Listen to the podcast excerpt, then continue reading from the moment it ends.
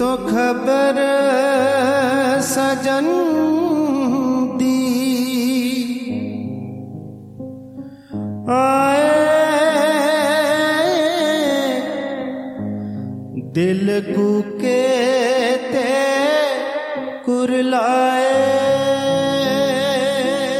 ਖਬਰਸਾਰ ਸੋਮਵਾਰ ਤੋਂ ਸ਼ੁੱਕਰਵਾਰ ਭਾਰਤੀ ਸਮੇਂ ਅਨੁਸਾਰ ਸ਼ਾਮ ਨੂੰ 7 ਵਜੇ ਤੋਂ 8 ਵਜੇ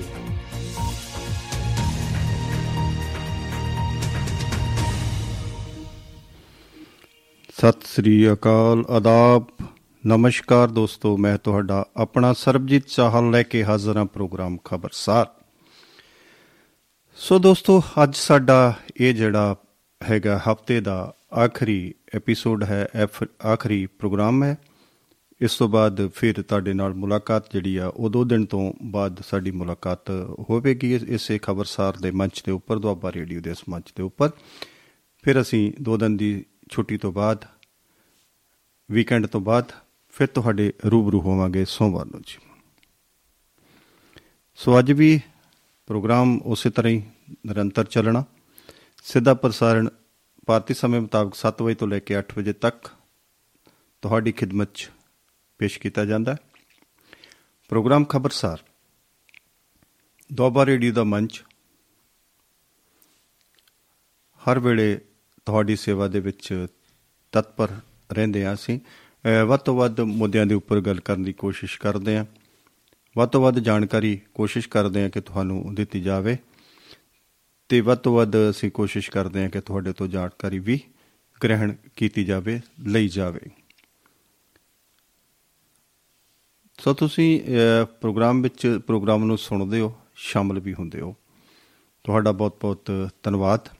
ਇਸੇ ਤਰ੍ਹਾਂ ਇਹ ਪ੍ਰੋਗਰਾਮ ਜਿਹੜਾ ਦੁਆਬਾ ਰੇਡੀਓ ਦੀ ਜਿਹੜੀ ਐਪ ਆ ਐਂਡਰੋਇਡ ਫੋਨ ਦੇ ਉੱਪਰ ਤੁਸੀਂ ਇਹਨੂੰ ਪਲੇ ਸਟੋਰ 'ਚ ਜਾ ਕੇ ਇਹਨੂੰ ਡਾਊਨਲੋਡ ਕਰ ਸਕਦੇ ਹੋ। ਅ, ਬਹੁਤ ਸਾਰੀਆਂ ਵਿਧੀਆਂ ਨੇ ਜਿੱਤੇ ਤੁਸੀਂ ਦੁਆਬਾ ਰੇਡੀਓ ਅ, ਸੁਣ ਸਕਦੇ ਹੋ। ਟਿਊਨ ਤੇ ਰੇਡੀਓ ਗਾਰਡਨ ਤੇ ਅ, ਤੁਸੀਂ ਦੁਆਬਾ ਰੇਡੀਓ ਸਰਚ ਕਰਕੇ ਤੁਸੀਂ ਸੁਣ ਸਕਦੇ ਹੋ। ਬਹੁਤ ਹੀ ਸੌਖਾ ਤਰੀਕਾ ਹੈ ਸਿਰਫ ਤੁਸੀਂ ਐਪ ਪਲੇ ਸਟੋਰ 'ਚ ਜਾ ਕੇ ਜਦੋਂ ਦੁਆਬਾ ਰੇਡੀਓ ਤੁਸੀਂ ਅਹ, ਭਰੋਗੇ ਤੇ ਆਟੋਮੈਟਿਕ ਹੀ ਆਪਣੇ ਆਪ ਹੀ ਦੁਆਬਾ ਰੇਡੀਓ ਦਾ ਮਾਈਕ ਤੁਹਾਡੀ ਆਪਣੀ ਆਵਾਜ਼ ਦਾ ਲੋਗੋ ਜਿਹੜਾ ਉਹ ਤੁਹਾਡੇ ਸਾਹਮਣੇ ਆ ਜਾਏਗਾ। ਉਹਨੂੰ ਤੁਸੀਂ ਇੰਸਟਾਲ ਕਰਕੇ ਬਸ ਇੰਨਾ ਹੀ ਕੰਮ ਆ। ਤੇ ਤੁਸੀਂ ਸਿੱਧਾ ਹੀ ਦੁਆਬਾ ਰੇਡੀਓ ਨਾਲ ਤੁਹਾਡਾ ਰਾਫਤਾ ਕਾਇਮ ਹੋ ਗਿਆ ਜੀ। ਸੁਣਿਆ ਕਰੋ ਬਹੁਤ ਸਾਰੇ ਸਰੋਤੇ ਕਾਲਰ ਸਾਡੇ ਕਾਲਰ ਹੁੰਦੇ ਨੇ ਤੇ ਉਹ ਕੁਝ ਕੁ ਸਾਡੇ ਕਾਲਰਾਂ ਦੇ ਕੋਲ ਵੀ ਐਪ ਜਿਹੜੀ ਆ ਕਈ ਵਾਰੀ ਐਪ ਡਾਊਨਲੋਡ ਨਹੀਂ ਹੁੰਦੀ ਅਹ, ਕਿਉਂਕਿ ਉਹਨਾਂ ਨੂੰ ਫਿਰ ਪ- ਕਈ ਵਾਰੀ ਅਹ, ਸਥਿਤੀ ਦਾ ਨਹੀਂ ਪਤਾ ਲੱਗਦਾ ਕਿ ਅਹ, ਕਈ ਵਾਰੀ ਕਿ ਪ੍ਰੋਗਰਾਮ ਅਹ, ਕਿੱਥੇ ਚੱਲ ਰਿਹਾ ਕਿਵੇਂ ਚੱਲ ਰਿਹਾ ਕਿਸ ਮੁੱਦੇ ਤੇ ਗੱਲਬਾਤ ਹੋ ਰਹੀ ਆ। ਸੋ ਇਹ ਸਾਰੀਆਂ ਬੇਨਤੀਆਂ ਨੇ। ਸੋ ਤੁਸੀਂ ਵੀ ਸ਼ਾਮਲ ਹੋ ਸਕਦੇ ਹੋ ਸਾਡੇ ਪ੍ਰੋਗਰਾਮ ਦੇ ਵਿੱਚ। ਤੁਹਾਡਾ ਨਿੱਘਾ ਸਵਾਗਤ ਰਹਿੰਦਾ ਹੈ ਜੀ ਪ੍ਰੋਗਰਾਮ ਖਬਰਸਾਰ ਦੇ ਮੰਚ ਦੇ ਉੱਪਰ ਤੁਸੀਂ। ਨੰਬਰ ਫਿਰ ਆਪਾਂ ਤੁਹਾਨੂੰ ਦੱਸ ਦਈਏ ਜੀ। 99884 32855 ਡਬਲ 9 ਡਬਲ 84 32855 ਮੈਸੇਜ ਵਾਸਤੇ ਵੀ ਦੋਸਤੋ ਤੁਸੀਂ ਗੱਲਬਾਤ ਕਰ ਸਕਦੇ ਹੋ। ਮੈਸੇਜ ਤੁਸੀਂ 99140 32855 ਤੇ ਵੀ ਤੁਸੀਂ ਸਾਨੂੰ ਸੁਖ ਸੁਨੇਹੇ ਭੇਜ ਸਕਦੇ ਹੋ। ਤੁਹਾਡੀ ਅਹ, ਬਸ ਉਸ ਪ੍ਰੋਗਰਾਮ ਦੇ ਵਿੱਚ ਸ਼ਾਮਲ ਕਰਕੇ ਤੁਹਾਡੀਆਂ ਜੋ ਭਾਵਨਾਵਾਂ ਨੇ ਦੁਆਬਾ ਰੇਡੀਓ ਦੇ ਇਸ ਮੰਚ ਤੇ ਅਸੀਂ ਸਰੋਤਿਆਂ ਦੇ ਸਾਹਮਣੇ ਸਨਮੁਖ ਕਰਦੇ ਹਾਂ। ਤੁਹਾਡੀ ਭਰਵੀਂ ਹਾਜ਼ਰੀ ਲੱਗਦੀ ਹੈ। ਸਰੋਤਿਆਂ ਵਿੱਚ ਵੀ ਤੁਹਾਡਾ ਨਾਮ ਸਤਕਾਰ ਬਣ ਜਾਂਦਾ ਕਿ ਤੁਸੀਂ ਅਹ, ਬਹੁਤ ਅੱਛੇ ਬੁਲਾਰੇ ਹੋ ਮੁੱਦੇ ਚੁੱਕਦੇ ਹੋ ਗੱਲਬਾਤ ਕਰਦੇ ਹੋ ਸਾਡੇ ਨਾਲ ਸਾਂਝ ਪਾਉਂਦੇ ਹੋ। ਤੋ ਤੁਹਾਡੀ ਸਾਡੇ ਨਾਲ ਸਿਰਫ ਦੁਆਬਾ ਰੇਡੀਓ ਨਾਲ ਹੀ ਸਾਂਝ ਨਹੀਂ ਪੈਂਦੀ ਸਗੋਂ ਦੇਸ਼ ਵਿਦੇਸ਼ਾਂ ਵਿੱਚ ਵਸਦੇ ਸਾਰੇ ਉਹ ਪੰਜਾਬੀਆਂ ਦੀ ਦੇ ਨਾਲ ਸਾਂਝ ਪੈਂਦੀ ਨੇ। ਜਿਹੜੇ ਕਿ ਦੇਸ਼ ਵਿਦੇਸ਼ਾਂ ਵਿੱਚ ਵਸਦੇ ਨੇ ਔਰ ਪ- ਅਹ, ਦੁਆਬਾ ਰੇਡੀਓ ਦੀ, ਅਹ, ਇਸ ਪ੍ਰੋਗਰਾਮ ਨੂੰ ਜਾਂ ਸਾਰੇ ਪ੍ਰੋਗਰਾਮਾਂ ਨੂੰ ਸੁਣਦੇ ਤੁਹਾਡੀ ਉਹਨਾਂ ਨਾਲ ਵੀ ਸਾਂਝ ਪੈਂਦੀ। ਸੋ ਦੋਸਤੋ, ਇਹ ਸਨ ਨਿੱਕੀਆਂ ਨਿੱਕੀਆਂ ਬੇਨਤੀਆਂ ਜਿਹੜੀਆਂ ਰੋਜ਼ ਹੀ ਅਸੀਂ ਕਰਨੀਆਂ ਹੁੰਦੀਆਂ ਨੇ ਜੀ। ਅਹ, ਤੁਸੀਂ ਪ੍ਰਵਾਨ ਵੀ ਕਰਦੇ ਹੋ ਸਾਡੇ, ਹਨੇ?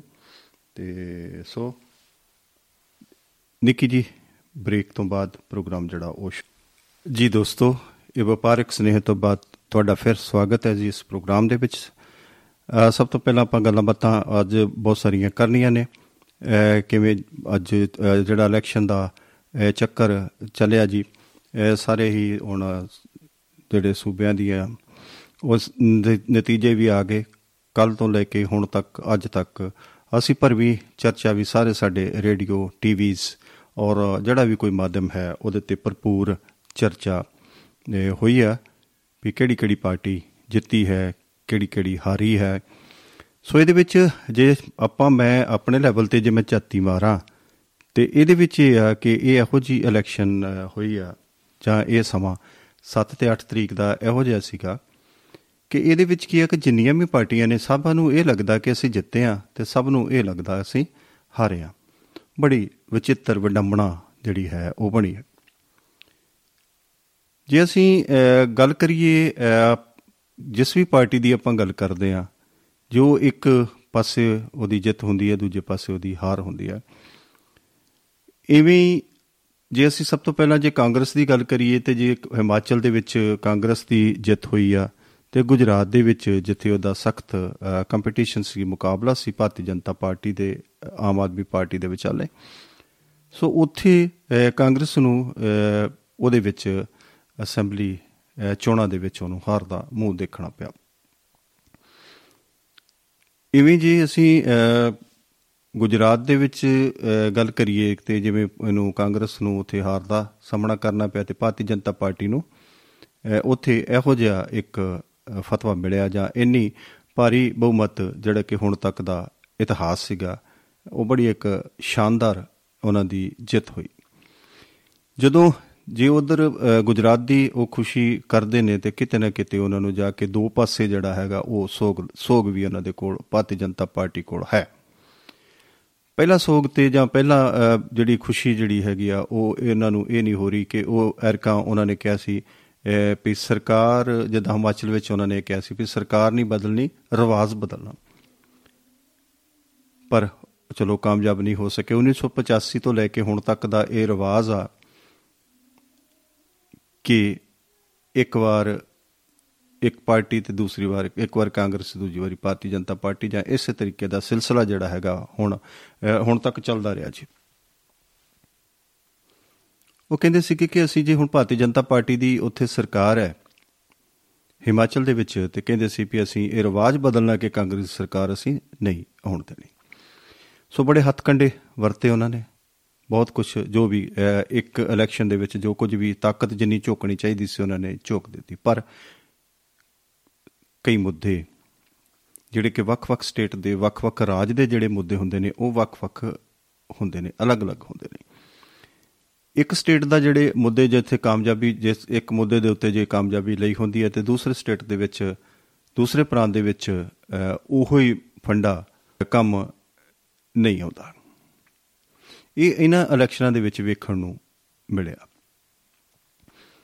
ਜੇ ਕਿਤੇ ਇੱਧਰ ਆਪਣੀ ਦੁਹਰਾਈ ਨਹੀਂ ਕਰ ਸਕੀ ਭਾਰਤੀ ਜਨਤਾ ਪਾਰਟੀ ਤੇ ਉਧਰ ਮਿਊਨਿਸਪਲ ਕਾਰਪੋਰੇਸ਼ਨ ਦੀਆਂ ਐਮਸੀਡੀ ਦੇ ਚੋਣਾਂ ਦੇ ਵਿੱਚ ਵੀ ਕਿਤੇ ਉਹਨਾਂ ਨੂੰ ਮਲਾਲ ਹੈ ਇਹ ਗੱਲ ਹੈ ਕਿ ਉਹਨਾਂ ਦਾ ਵੀ ਉੱਥੇ ਅਹ, ਕਬਜ਼ਾ ਸੀਗਾ ਭਾਰਤੀ ਜਨਤਾ ਪਾਰਟੀ ਦਾ ਉਹ ਵੀ ਕਿਤੇ ਜਾਣ ਦੀ ਉਹਨਾਂ ਨੂੰ ਅਹ, ਦਿੱਕਤ ਜ਼ਰੂਰ ਹੈ ਉੱਥੇ ਅਹ, ਆਮ ਆਦਮੀ ਪਾਰਟੀ ਨੇ ਜੇ ਬਾਜੀ ਮਾਰ ਲਈ ਹੈ। ਸੋ ਇਸ ਤਰ੍ਹਾਂ ਦੇ ਸਾਰੇ ਸਮੀਕਰਨ ਬਣੇ ਪਏ ਨੇ ਜੇ ਅਸੀਂ ਇਹ ਗੱਲ ਕਰੀਏ। ਤੇ ਜੇ ਭਾਰਤੀ ਜਨਤਾ ਪਾਰਟੀ ਅਹ, ਜੇ ਇਧਰ ਅਸੀਂ ਅਹ, ਹਰਿਆਣੇ ਅਹ, ਹਿਮਾਚਲ ਦੀ ਜੇ ਆਪਾਂ ਗੱਲ ਕਰਦੇ ਆ ਤੇ ਉਹਦੇ ਵਿੱਚ ਵੀ ਕਿਤੇ ਨਾ ਕਿਤੇ ਉਹ ਨਿਰਾਸ਼ ਹੋਈ ਹੈ। ਅਹ, ਬਹੁਤ ਸਾਰੇ ਕਾਰਨ ਹੈ ਕੋਸ਼ਿਸ਼ ਕਰਾਂਗੇ ਅਹ, ਆਪਣੀ ਸਮਰੱਥਾ ਮੁਤਾਬਕ ਉਹ ਕਾਰਨ ਅਹ, ਲੱਭਣ ਦੇ ਜੋ ਬੜੇ ਅਹ, ਮਾਹਿਰ ਲੋਕ ਕਾਰਨ ਲੱਭ ਰਹੇ ਨੇ ਅਹ, ਉਹਦੇ ਮੁਤਾਬਕ ਆ।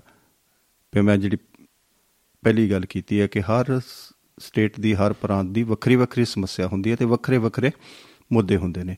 ਅਸੀਂ ਇੱਕ ਮੁੱਦੇ ਤੇ ਇਲੈਕਸ਼ਨ ਅਹ, ਜੇ ਕੋਈ ਵੀ ਪਾਰਟੀ ਇੱਕ ਮੁੱਦਾ ਜਾਂ ਇੱਕ ਨਾਰਾ ਦੇ ਕੇ ਕੋਈ ਵੀ ਪਾਰਟੀ ਜੇਤੂ ਨਹੀਂ ਹੋ ਸਕਦੀ।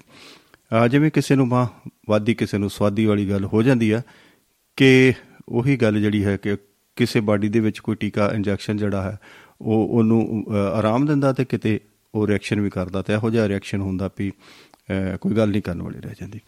ਐਵੇਂ ਕਈ ਵਾਰੀ ਨਿੱਕੇ ਨਿੱਕੇ ਮੁੱਦੇ ਜਿਹੜੇ ਅਸੀਂ ਛੇੜ ਦਿੰਦੇ ਆ ਪਾਰਟੀਆਂ ਦੇ ਵਿੱਚ ਇਲੈਕਸ਼ਨ ਦੇ ਦਿਨਾਂ ਦੇ ਵਿੱਚ ਉਹ ਮੁੱਦੇ ਕਈ ਵਾਰੀ ਹੈਰਾਨ ਕਰਨ ਵਾਲੇ ਹੋ ਜਾਂਦੇ ਨੇ ਜਾਂ ਕਿਸੇ ਵਾਸਤੇ ਅਹ, ਫਾਇਦਾ ਦੇ ਦਿੰਦੇ ਨੇ ਜਾਂ ਕਿਸੇ ਨੂੰ ਨੁਕਸਾਨ ਦੇ ਦਿੰਦੇ ਨੇ।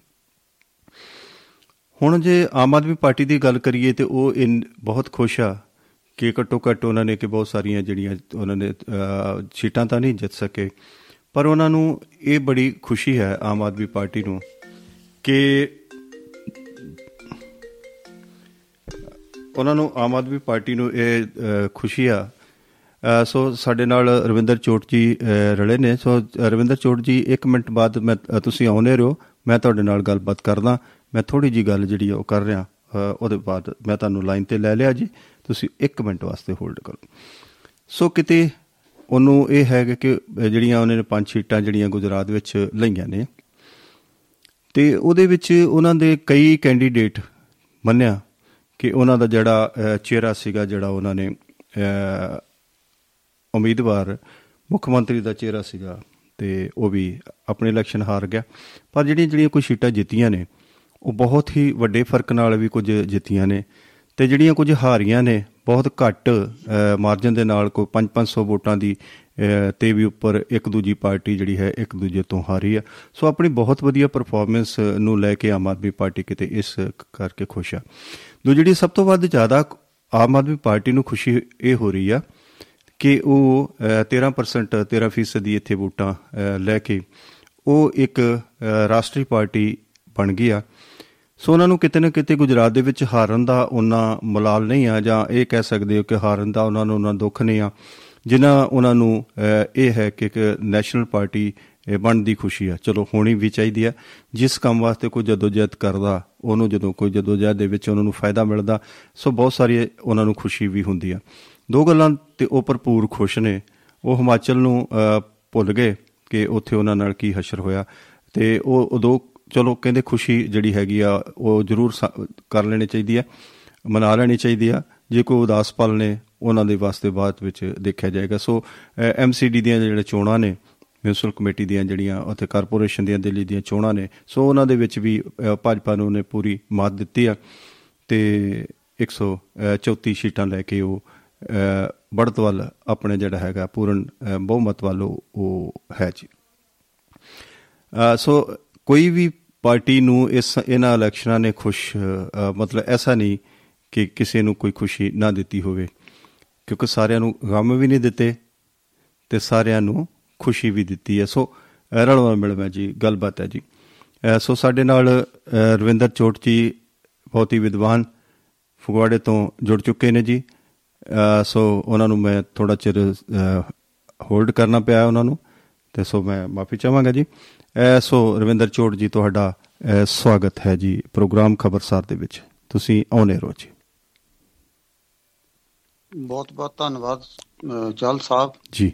ਤੇ ਮੈਂ ਸਤਿ ਸ਼੍ਰੀ ਅਕਾਲ ਬੁਲਾਉਣਾ ਸਾਰੇ ਆਪਣੇ ਦੁਆਬਾ ਰੇਡੀਓ ਦੇ ਸਰੋਤਿਆਂ ਨੂੰ। ਉਹਨਾਂ ਦੇ ਵਿੱਚ ਇੱਕ ਮੈਂ ਵੀ ਆ ਤੇ ਜੀ, ਸਰੋਤਾ ਮੈਨੂੰ ਮਨ ਹੁੰਦਾ ਵੇ ਤੁਹਾਡੇ ਨਾਲ ਕਦੀ ਕਦੀ ਗੱਲਬਾਤ ਥੋੜੀ ਬਹੁਤੀ ਕਰੀਏ। ਜੀ। ਤੇ ਅੱਜ ਥੋੜਾ ਜਿਹਾ ਆਪਾਂ ਗੱਲ ਕਰਾਂਗੇ। ਜਿਸ ਤਰ੍ਹਾਂ ਤੁਸੀਂ ਗੱਲ ਛੇੜੀ ਆ ਇਹ ਵੀ ਕਿਸੇ ਨੂੰ ਵੀ ਖੁਸ਼ੀ ਨਹੀਂ ਮਿਲੀ ਪੂਰੀ ਤੇ ਕਿਸੇ ਨੂੰ ਵੀ ਪੂਰਾ ਗਮ ਨਹੀਂ ਮਿਲਿਆ। ਇਹ ਹੈ ਵੀ ਕਿਤੇ ਗਮ ਕਿਤੇ ਨਹੀਂ ਹੈ ਬਿਲਕੁਲ ਖੁਸ਼ੀ ਪਾਰਟੀ ਮਿਲੀ ਸਾਰੀਆਂ ਪਾਰਟੀਆਂ ਨੂੰ ਮਿਲ ਗਈ ਹੈ। ਓਏ ਇੱਕ ਗੀਤ ਵੀ ਹੈ ਨਾ ਕਿਸੇ ਕੋ ਜਹਾਂ ਮੁਕੰਮਲ ਯਹਾਂ ਨਹੀਂ ਮਿਲਤਾ ਕਿਸੇ ਕੋ ਜ਼ਮੀ ਕਿਸੇ ਕੋ ਆਸਮਾਨ ਨਹੀਂ ਮਿਲਤਾ। ਜੀ। ਮੁਕੰਮਲ ਨਹੀਂ ਮਿਲਤਾ। ਹਾਂ। ਖੈਰ ਇਹ ਜਿਹੜੀਆਂ ਰਾਜਸੀ ਪਾਰਟੀਆਂ ਉਹਨਾਂ ਦੇ ਸੰਬੰਧ ਵਿੱਚ ਆਪਾਂ ਇਹ ਗੱਲ ਨਹੀਂ ਕਹਿ ਸਕਦੇ। ਕਦੇ ਕਦੇ ਮੁਕੰਮਲ ਲੈ ਵੀ ਜਾਂਦੀਆਂ ਤੇ ਕਿਉਂਕਿ ਇਹਨਾਂ ਦਾ ਕੰਮ ਕਰਨ ਦਾ ਤਰੀਕਾ ਇਹਨਾਂ ਦਾ ਸਾਰਾ ਕੁਝ ਆਮ ਬੰਦੇ ਨਾਲੋਂ ਬਹੁਤ ਡਿਫਰੈਂਟ ਹੁੰਦਾ। ਤੇ ਮੈਂ ਖਾਸ ਤੌਰ ਤੇ ਜਿਹੜੀ ਗੱਲ ਮੇਰੇ ਮਨ ਚ ਆਉਂਦੀ ਹੈ ਵੀ ਜਿਹੜੀ ਬੀਜੇਪੀ ਹੈ ਉਹ ਹਿਮਾਚਲ ਦੇ ਵਿੱਚ ਉਹਦੇ ਜਾਣ ਦਾ ਕਾਰਨ ਜੇ ਐਂਡ ਕੇ ਦੇ ਵਿੱਚ ਜੋ ਚੱਲ ਰਿਹਾ ਨਾ ਹੂੰ। ਉਹਦਾ ਇਫੈਕਟ ਵੀ ਹੈ ਜਿੱਥੋਂ ਤੱਕ ਮੈਨੂੰ ਲੱਗਦਾ। ਜੀ। ਕਿਉਂਕਿ ਇਹ ਜਿਹੜੇ ਨੀਅਰ ਸੂਬਾ ਆ ਨਾ ਉਹ ਉੱਥੇ ਕੀਤਾ। ਬੀਜੇਪੀ ਨੇ ਉੱਥੇ ਕਿਹੋ ਜਿਹਾ ਵਰਤਾਰਾ ਕੀਤਾ? ਉੱਥੇ ਕਿਹੋ ਜੀਆਂ ਧਰਾਵਾਂ ਹਟਾਈਆਂ ਲਗਾਈਆਂ? ਤੇ ਉਹ ਸਾਰੀ ਦਾ ਹੀ ਅਸਰ ਹਿਮਾਚਲ ਤੇ ਲੋਕਾਂ ਤੇ ਵੀ ਹੈ। ਕਿਉਂਕਿ ਹਿਮਾਚਲ ਦੇ ਲੋਕਾਂ ਕੋਲ ਵੀ ਸਪੈਸ਼ਲ ਪਾਵਰਸ ਹੈ ਕੁਝ ਕੁਝ ਉਹਨਾਂ ਨੂੰ ਸਪੈਸ਼ਲ ਅਧਿਕਾਰ ਹੈ। ਉਹ ਸਾਰੇ ਜਿਹੜੇ ਅਧਿਕਾਰ ਆ ਉਹਨਾਂ ਨੂੰ ਕਿਤੇ ਨਾ ਕਿਤੇ ਲੱਗਦਾ ਵੀ ਕਿਤੇ ਸਾਡੇ ਨਾਲ ਵੀ ਬੀਜੇਪੀ ਉਹ ਹਾਲ ਨਾ ਕਰੇ ਜੋ ਜੇ ਐਂਡ ਕੇ ਚ ਹੋਇਆ। ਜੀ। ਭਾਵੇਂ ਉਹ ਸਟੇਟ ਹੈ। ਭਾਵੇਂ ਉਹ ਸਟੇਟ ਹੈ ਪਰ ਉਹਨਾਂ ਕੋਲ ਸਪੈਸ਼ਲ ਆਪਣੀਆਂ ਉਹ ਅਧਿਕਾਰ ਨੇ ਵੱਖਰੇ। ਵੱਖਰੇ ਅਧਿਕਾਰ ਹੈਗੇ ਨੇ ਉਹਨਾਂ ਕੋਲ ਜੀ। ਪ੍ਰਾਪਰਟੀ ਆਪਣੇ ਕੋਲ ਦੂਸਰਾ ਕੋਈ ਉੱਥੇ ਜਾ ਕੇ ਕਿਸੇ ਹੋਰ ਸਟੇਟ ਦਾ ਪ੍ਰਾਪਰਟੀ ਨਹੀਂ ਖਰੀਦ ਸਕਦਾ। ਮੈਨੂੰ ਕਈ ਹਿਮਾਚਲ ਦੇ ਲੋਕਾਂ ਨੂੰ ਮਿਲਣ ਦਾ ਮੌਕਾ ਮਿਲਿਆ ਤੇ ਉਹਨਾਂ ਦੇ ਮਨ 'ਚ ਇਹ ਕੋਈ ਇੱਕ ਕਿਤੇ ਨਾ ਕਿਤੇ ਥੋੜਾ ਜਿਹਾ ਹੀ ਡਰ ਬੈਠਿਆ। ਹੈ। ਹੂੰ ਵੀ ਕਿਤੇ ਸਾਡੇ ਨਾਲ ਵੀ ਉਹ ਗੱਲ ਨਾ ਇਹ ਕਰਨ। ਇਸ ਕਰਕੇ ਵੀ ਇਹ ਇੱਕ ਕਾਂਗਰਸ ਲਈ ਪਲੱਸ ਪੁਆਇੰਟ ਰਿਹਾ। ਹੂੰ। ਤੇ ਅਦਰਵਾਈਜ਼ ਵੀ ਜਿਸ ਤਰ੍ਹਾਂ ਆਪਾਂ ਕਹਿੰਨੇ ਵੀ ਇਸ ਵਾਰੀ ਬੀਜੇਪੀ ਨੇ ਬਹੁਤ ਜ਼ੋਰ ਉੱਥੇ ਲਾਇਆ ਸੀ ਵੀ ਤਾਂ ਕਿ ਉਹ ਜਿਹੜਾ ਰਿਵਾਜ ਪਿਆ ਹੈ ਜਿਸ ਤਰ੍ਹਾਂ ਤੁਸੀਂ ਗੱਲ ਕਰਕੇ ਹਟੇ ਆ ਵੀ ਇੱਕ ਸਾਲ ਕਾਂਗਰਸ ਤੇ ਇੱਕ ਸਾਲ 1985 ਤੋਂ ਚੱਲੀ ਆ ਰਹੀ। ਹੂੰ। ਤੇ ਕਾਂਗਰਸ ਨੂੰ ਉਹ ਚਾਹੁੰਦੇ ਸੀ ਵੀ ਇਸ ਵਾਰੀ ਜਿਹਦੇ ਪਿਛਲੀ ਵਾਰੀ ਕਾਂਗਰਸ ਸੀ ਤੇ ਹੁਣ ਇਸ ਵਾਰੀ ਇਹ ਚਲੇ ਜਾਏ ਤੇ ਜੀ। ਸਾਨੂੰ ਮੌਕਾ ਮਿਲੇ। ਬਿਲਕੁਲ ਜੀ ਥੋੜੀ ਜਿਹੀ ਹਾਂ ਹਾਂ ਹਾਂ ਬਿਲਕੁਲ ਬਿਲਕੁਲ। ਧੱਕੇ ਨਾਲ ਮੌਕਾ ਲੈਣਾ ਹੀ ਚਾਹੁੰਦੇ ਸੀ ਉਹ। ਪਰ ਉਹ ਮੌਕਾ ਉਹਨਾਂ ਨੂੰ ਨਹੀਂ ਮਿਲਿਆ। ਉਹਦੇ ਕਾਰਨਾਂ ਚੋਂ ਹਿਮਾਚਲ ਦੀ ਤਾਂ ਮੈਂ ਸਮਝਦਾ ਵੀ ਇੱਕ ਜਿਹੜਾ ਅੰਦਰ ਉਹਨਾਂ ਦੇ ਟ੍ਰੈਂਡ ਬਣਿਆ ਹੈ ਨਾ ਲੋਕਾਂ ਦੇ ਉਹਦੇ ਕਰਕੇ ਵੀ ਇਹ ਗੱਲ ਹੋਈ ਆ। ਜੀ। ਤੇ ਬਾਕੀ ਦੂਸਰੇ ਪਾਸੇ ਜੇ ਗੁਜਰਾਤ ਐਂਟੀ ਇਨਕੰਬੈਂਸੀ ਵੀ ਹੋ ਸਕਦੀ ਹੈ ਜਿਹੜੀ ਸਰਕਾਰ ਕੋਈ ਅੱਗੇ ਪਹਿਲਾਂ ਸਰਕਾਰ ਚੱਲ ਰਹੀ ਉਹਦੇ ਵਿੱਚ ਉਹਦੀ ਵਿਰੋਧਤਾ ਵਿਰੋਧਤਾ ਵੀ ਹੋ ਜਾਂਦੀ ਹੈ। ਬਾਕੀ ਪੰਜ ਕੁਝ ਕਾਰਨ ਨੇ। ਆਪਾਂ ਇੱਕ ਇੱਕ ਕਰਕੇ ਤੁਹਾਡੇ ਨਾਲ। ਡਿਸਕਸ ਵੀ ਕਰਾਂਗੇ। ਜੀ। ਹਾਂਜੀ ਹਾਂਜੀ ਹਾਂਜੀ ਹਾਂਜੀ ਬਿਲਕੁਲ। ਤੇ ਬਾਕੀ ਜੇ ਆਪਾਂ ਦੇਖੀਏ ਆਪਣੇ ਆਪਣੇ ਆਪ ਪਾਰਟੀ ਦਾ ਇਹਦੇ ਤੇ ਮੈਨੂੰ ਥੋੜਾ ਜਿਹਾ ਹੈਰਾਨੀ ਹੁੰਦੀ ਆ ਵੀ ਇਹ ਲੋਕ ਜਿਹੜੀ ਵੀ ਸਟੇਟ ਵਿੱਚ ਜਾਂਦੇ ਆ ਉੱਥੇ ਕੋਸ਼ਿਸ਼ ਕਰਦੇ ਆ ਵੀ ਅੱਛਾ ਕੰਮ ਕੀਤਾ ਜਾਵੇ। ਪਰ ਆਲ ਇੰਡੀਆ 'ਚ ਇਹਨਾਂ ਨੂੰ ਇੰਨਾ ਅਪਰੂਵ ਨਹੀਂ ਕੀਤਾ ਜਾ ਰਿਹਾ। ਜੀ। ਹੁਣ ਇਹ ਉਹ ਸੰਤੋਸ਼ ਤਾਂ ਇਸ ਗੱਲ ਤੇ ਤੁਸੀਂ ਵੀ ਗੱਲ ਕੀਤੀ ਆ ਵੀ ਉਹ ਨੈਸ਼ਨਲ ਪਾਰਟੀ ਬਣ ਗਈ ਜੀ ਜੀ ਮੈਂ ਨੈਸ਼ਨਲ ਪਾਰਟੀ ਦੀਆਂ ਕੋਈ ਇੱਕ ਦੋ ਗੱਲਾਂ ਜ਼ਰੂਰ ਤੁਹਾਡੇ ਨਾਲ ਸਾਂਝੀਆਂ ਕਰਨੀਆਂ ਚਾਹੁੰਦਾ ਵੀ ਨੈਸ਼ਨਲ ਪਾਰਟੀ ਕਿਵੇਂ ਬਣਦੀ ਆ? ਉਹ ਕਿਹੜੀਆਂ ਸ਼ਰਤਾਂ ਜਿਹਦੇ ਤੇ ਨੈਸ਼ਨਲ ਪਾਰਟੀ ਅਪਰੂਵ ਹੋ ਜਾਂਦੀ ਆ ਜੀ। ਇੱਕ ਸ਼ਰਤ ਤਾਂ ਇਹਨਾਂ ਨੇ ਰੱਖੀ ਆ ਵੀ ਕਿਸੇ ਵੀ ਤਿੰਨ ਸੂਬਿਆਂ ਦੇ ਵਿੱਚ ਹੂੰ। ਲੋਕ ਸਭਾ ਦੀਆਂ ਸੀਟਾਂ 2% ਇਹ ਲੈ ਜਾਏ ਕੋਈ। ਵੀ ਪਾਰਟੀ। ਜੀ ਬਿਲਕੁਲ। ਤਾਂ ਉਹਨੂੰ ਨੈਸ਼ਨਲ ਪਾਰਟੀ ਮੰਨ ਲੈਂਦੇ ਆ। ਜੀ। ਤੇ ਜਾਂ ਇੱਕ ਹੋਰ ਸ਼ਰਤ ਰੱਖੀ ਹੈ ਇਹਨਾਂ ਨੇ ਵੀ ਜੇ 6% ਵੋਟਾਂ ਕਿਸੇ ਸੂਬੇ ਦੀ ਹਾਂ। ਅਸੈਂਬਲੀ ਹੂੰ। ਕਿਸੇ ਸੂਬੇ ਦੀ ਅਸੈਂਬਲੀ ਦੇ ਵਿੱਚੋਂ ਪ੍ਰਾਪਤ ਕਰ ਲਏ। ਤੇ ਉਹਨੂੰ ਵੀ ਇਹ ਮਤਲਬ ਨੈਸ਼ਨਲ ਪਾਰਟੀ ਮੰਨ ਲੈਂਦੇ ਆ। ਜੀ। ਤੇ ਦੂ ਇੱਕ ਤੀਸਰੀ ਕਿ ਇਹਨਾਂ ਨੇ ਹੋਰ ਵੀ ਇੱਕ ਰੱਖੀ ਹੈ ਵੀ ਜੇ ਅ ਚਾਰ ਲੋਕ ਸੀਟਾਂ ਲੋਕ ਸਭਾ ਦੀਆਂ ਸੀਟਾਂ ਇਹ ਜਿੱਤ ਲੈਣ। ਜੀ। ਪਰ ਉਹ ਵੱਖਰੋ ਵੱਖਰੇ ਚਾਰ ਸਟੇਟਾਂ ਚੋਂ ਹੋਣ। ਇਹ ਨਹੀਂ ਵੀ ਇੱਕ ਸਟੇਟ ਚੋਂ ਜਿੱਦਾਂ ਪਹਿਲਾਂ ਅੱਗੇ ਆਪਨੇ ਇੱਥੋਂ ਪੰਜਾਬ ਚੋਂ ਚਾਰ ਸੀਟਾਂ ਲੈ ਲਈਆਂ। ਪਹਿਲੀ ਵਾਰੀ ਚਾਰ ਚਾਰ ਸੀਟਾਂ ਲੈ ਲਈਆਂ ਸੀ ਪਰ ਉਹ ਨੈਸ਼ਨਲ ਪਾਰਟੀ ਨਹੀਂ ਸੀ ਬਣੀ। ਉਹ ਡਿਫਰੈਂਟ ਘੱਟ ਤੋਂ ਘੱਟ ਤਿੰਨ ਚਾਰ ਸਟੇਟਾਂ ਦੇ ਵਿੱਚੋਂ ਵੱਖਰੀ ਵੱਖਰੀ ਸੀਟ ਜਿੱਤੀ ਹੋਵੇ ਫਿਰ ਉਹਨੂੰ ਰਾਸ਼ਟਰੀ ਪਾਰਟੀ ਮੰਨ ਲੈਂਦੇ ਆ। ਹੂੰ ਹੂੰ ਹੂੰ। ਹੂੰ, ਤੇ ਹੁਣ ਜੇ ਦੇਖਿਆ ਜਾਵੇ ਪੰਜਾਬ ਦਿੱਲੀ ਤੇ ਗੋਆ ਹੂੰ। ਇਹਦੇ ਵਿੱਚ ਇਹਨਾਂ ਦਾ ਪਹਿਲਾਂ ਹੀ ਸਟੇਟ ਪਾਰਟੀ ਇਹਨੂੰ ਮੰਨਿਆ ਆਇਆ ਸੀਗਾ ਆਪ ਨੂੰ। ਤੇ ਹੁਣ ਚੌਥੀ ਜਿਹੜੀ ਆ ਪੰਜ ਸੀਟਾਂ ਇਹ ਜਿੱਤੀਆਂ ਗੁਜਰਾਤ ਚੋਂ ਤੇ ਉਹ ਗੁਜਰਾਤ ਨੇ ਇਹਨਾਂ ਨੂੰ ਅਪਰੂਵ ਕਰਵਾਤਾ ਵੀ ਤੁਸੀਂ ਇੱਕ ਨੈਸ਼ਨਲ ਪਾਰਟੀ ਆ। ਔਰ ਔਰ ਸਾਰਿਆਂ ਤੋਂ ਘੱਟ ਉਮਰ ਵਾਲੀ 10 ਸਾਲ ਹੀ ਉਹ ਕਹਿ 10 ਰਹੇ ਸਾਲ ਵੀ ਦੇ 10 ਵਿੱਚ ਸਾਲ ਹੋਏ ਸਨ। ਬਸ ਇਸ ਇਹ ਵੀ ਸਾਲ ਦੇ ਥੱਪ ਵਿੱਚ ਭਾਰੇ ਨੇ। ਕੇਜਰੀਵਾਲ ਤੇ ਬੜੇ ਇਸ ਗੱਲ ਤੇ ਹੀ ਖੁਸ਼ ਨੇ ਕਿ ਸਭ ਤੋਂ ਘੱਟ ਉਮਰ ਵਾਲੀ 10 ਇਸ ਸਾਲ। ਵਾਰ ਤੇ ਖੁਸ਼ ਹੈ ਵੀ ਸਾਨੂੰ ਨੈਸ਼ਨਲ ਪਾਰਟੀ ਅਸੀਂ ਅਪਰੂਵ ਹੋ ਗਏ ਆ। ਔਰ ਅਸੀਂ ਕਿਸੇ ਵੀ ਸਟੇਟ ਦੇ ਵਿੱਚ ਜਾ ਕੇ ਇਲੈਕਸ਼ਨ ਲੜ ਸਕਦੇ ਹਾਂ ਔਰ ਸਾਨੂੰ ਜਿਸ ਤਰ੍ਹਾਂ ਦੀਆਂ ਪਾਰਟੀਆਂ ਉਹ ਬੀਜੇਪੀ ਐਂਡ ਕਾਂਗਰਸ ਆ ਉਸੇ ਦੇ ਬਰਾਬਰ ਦੀ ਪਾਰਟੀ ਇੱਕ ਕਿਸਮ ਦੀ ਹੋ ਗਈ ਆ। ਹਾਲਾਂਕਿ ਵੋਟ ਬੈਂਕ ਭਾਵੇਂ ਇਹਨਾਂ ਦੀ ਥੋੜੀ ਹੈ। ਜੀ। ਇਹਨਾਂ ਦੇ ਜਿਹੜੇ ਜਿਸ ਤਰ੍ਹਾਂ ਹੁਣ ਮੈਂ ਦੇਖ ਰਿਹਾ ਸੀ ਵੀ ਹਿਮਾਚਲ 'ਚ ਸਿਰਫ 1.1% ਵੋਟਾਂ ਮਿਲੀਆਂ ਇਹਨਾਂ ਬਿਲਕੁਲ। 2% ਵੀ ਨਹੀਂ ਹੋ ਸਕਿਆ ਹਾਂਜੀ। 2% ਵੀ ਨਹੀਂ ਹੋਏ 1.1% ਹੂੰ ਹੂੰ। ਤੇ ਇਸੇ ਤਰ੍ਹਾਂ ਗੁਜਰਾਤ 'ਚ ਵੀ ਮੈਂ ਪੜ੍ਹ ਰਿਹਾ ਸੀ ਉਹ 'ਚ ਅ, 12.98 ਆ ਜਾਨੀ ਕਿ 13 13% ਕਹਿ। ਸਕਦੇ ਹਾਂਜੀ ਲਗਭਗ ਹਾਂਜੀ। ਆ 13% ਕਹ ਲਓ 13% ਕਹ ਲਓ 13% ਵੋਟਾਂ ਮਿਲੀਆਂ। ਹੂੰ ਹੂੰ ਹੂੰ। ਤੇ ਬੜੀ ਵੱਡੀ ਗੱਲ ਆ ਬੜੀ ਵੱਡੀ ਗੱਲ ਆ। ਵੱਡੀ ਗੱਲ ਹੈ ਇੱਕਦਮ ਇੰਨੀਆਂ ਪ੍ਰਾਪਤ ਕਰ ਲੈਣੀਆਂ ਔਰ ਪੰਜ ਸੀਟਾਂ ਪ੍ਰਾਪਤ ਕਰ ਲਈਆਂ। ਮੈਂ ਕਹਿੰਦਾ ਵੱਡੀ ਗੱਲ ਆ ਇਸ ਦੂਸਰੀ ਕਰਕੇ ਗੱਲ ਇੱਕ ਹੋਰ ਪਾਰਟੀ ਨੂੰ ਖੁਸ਼ੀ ਜਿਹੜੀ ਹਾਂ ਜਿਹੜੀ ਗੱਲ ਇਹ ਵੇਖੋ ਨਾ ਕਿਸ ਸਟੇਟ ਦੇ ਵਿੱਚੋਂ 13% ਜਿਹੜੀ ਹੈਗੀ ਆ ਇਹਨਾਂ ਨੇ ਵੋਟ ਕੱਢੀ ਆ। ਸਟੇਟ ਦੇ ਵਿੱਚੋਂ 13% ਵੋਟਾਂ ਉਸ ਪਾਰਟੀ ਤੋਂ ਕੱਢੀ ਆ ਕਿ ਉਸ ਉਸ ਇਲੈਕਸ਼ਨ ਦੇ ਵਿੱਚੋਂ 13% ਵੋਟ ਕੱਢੀ ਆ ਕਿ ਜੇ ਜਿਹੜੀ ਇੱਕ ਧਿਰ ਵਾ ਜਿਹੜੀ ਉਹ ਜੇ ਬਾਕੀ ਸਾਰੀਆਂ। ਧਿਰਾਂ ਨੂੰ ਮਿਲਾ ਲਈਏ ਸਾਰੀਆਂ ਦੀਆਂ ਜੇ ਅਸੀਂ ਜਿੰਨੀਆਂ ਵੀ ਉਹਨਾਂ ਨੇ ਸੀਟਾਂ ਜਿੱਤੀਆਂ ਨੇ ਜੇ ਉਹ ਮਿਲਾ- ਵੀ ਲਈਏ ਅਸੀਂ ਤੇ ਤਾਂ ਵੀ ਪੂਰਨ ਬਹੁਮਤ ਜਾਂ ਬਰਾਬਰ ਨਹੀਂ ਜਾਂਦਾ। ਜੇ ਉਹਨਾਂ ਦੀ 156 ਨੇ ਜੇ ਸਾਰੀਆਂ ਵੀ ਅਸੀਂ ਮਿਲਾ ਲਈਏ ਤੇ ਉਹ ਹਾਂਜੀ। 47% ਵੀ ਨਹੀਂ ਉਹਨਾਂ ਦਾ ਹਿੱਸਾ ਬਣਦਾ। ਜੀ। ਹਾਂ ਬਿਲਕੁਲ ਬਿਲਕੁਲ। ਇਹ ਬੜੀ ਵੱਡੀ ਗੱਲ ਹੈ ਨਾ ਕਿ ਤੁਸੀਂ ਕਿਸ ਕਿਸ ਯੁੱਧ ਦੇ ਵਿੱਚੋਂ ਤੁਸੀਂ ਜੇ ਤੁਹਾਡੀ ਜਿੱਤ ਹੁੰਦੀ ਹੈ ਜੀ ਉਹ ਉਹ ਚੀਜ਼ ਵੇਖਣ ਵਾਲੀ ਆ। ਜੀ ਹੂੰ। ਇਹਨਾਂ ਨੂੰ ਮਤਲਬ ਆਪ ਨੂੰ ਬਿਲਕੁਲ ਖੁਸ਼ੀ ਮਨਾਉਣ ਵਾਲੀ ਗੱਲ ਆ ਜਿਸ। ਤਰ੍ਹਾਂ ਜਿਹੜੀ ਉਹ ਐਮਸੀ ਦੇ ਐਮਸੀ ਦੇ ਵਿੱਚ ਵੀ ਇਹ ਪਾਵਰ ਚ ਆਏ ਆ 134 ਸੀਟਸ ਲੈ ਗਏ ਉੱਥੇ।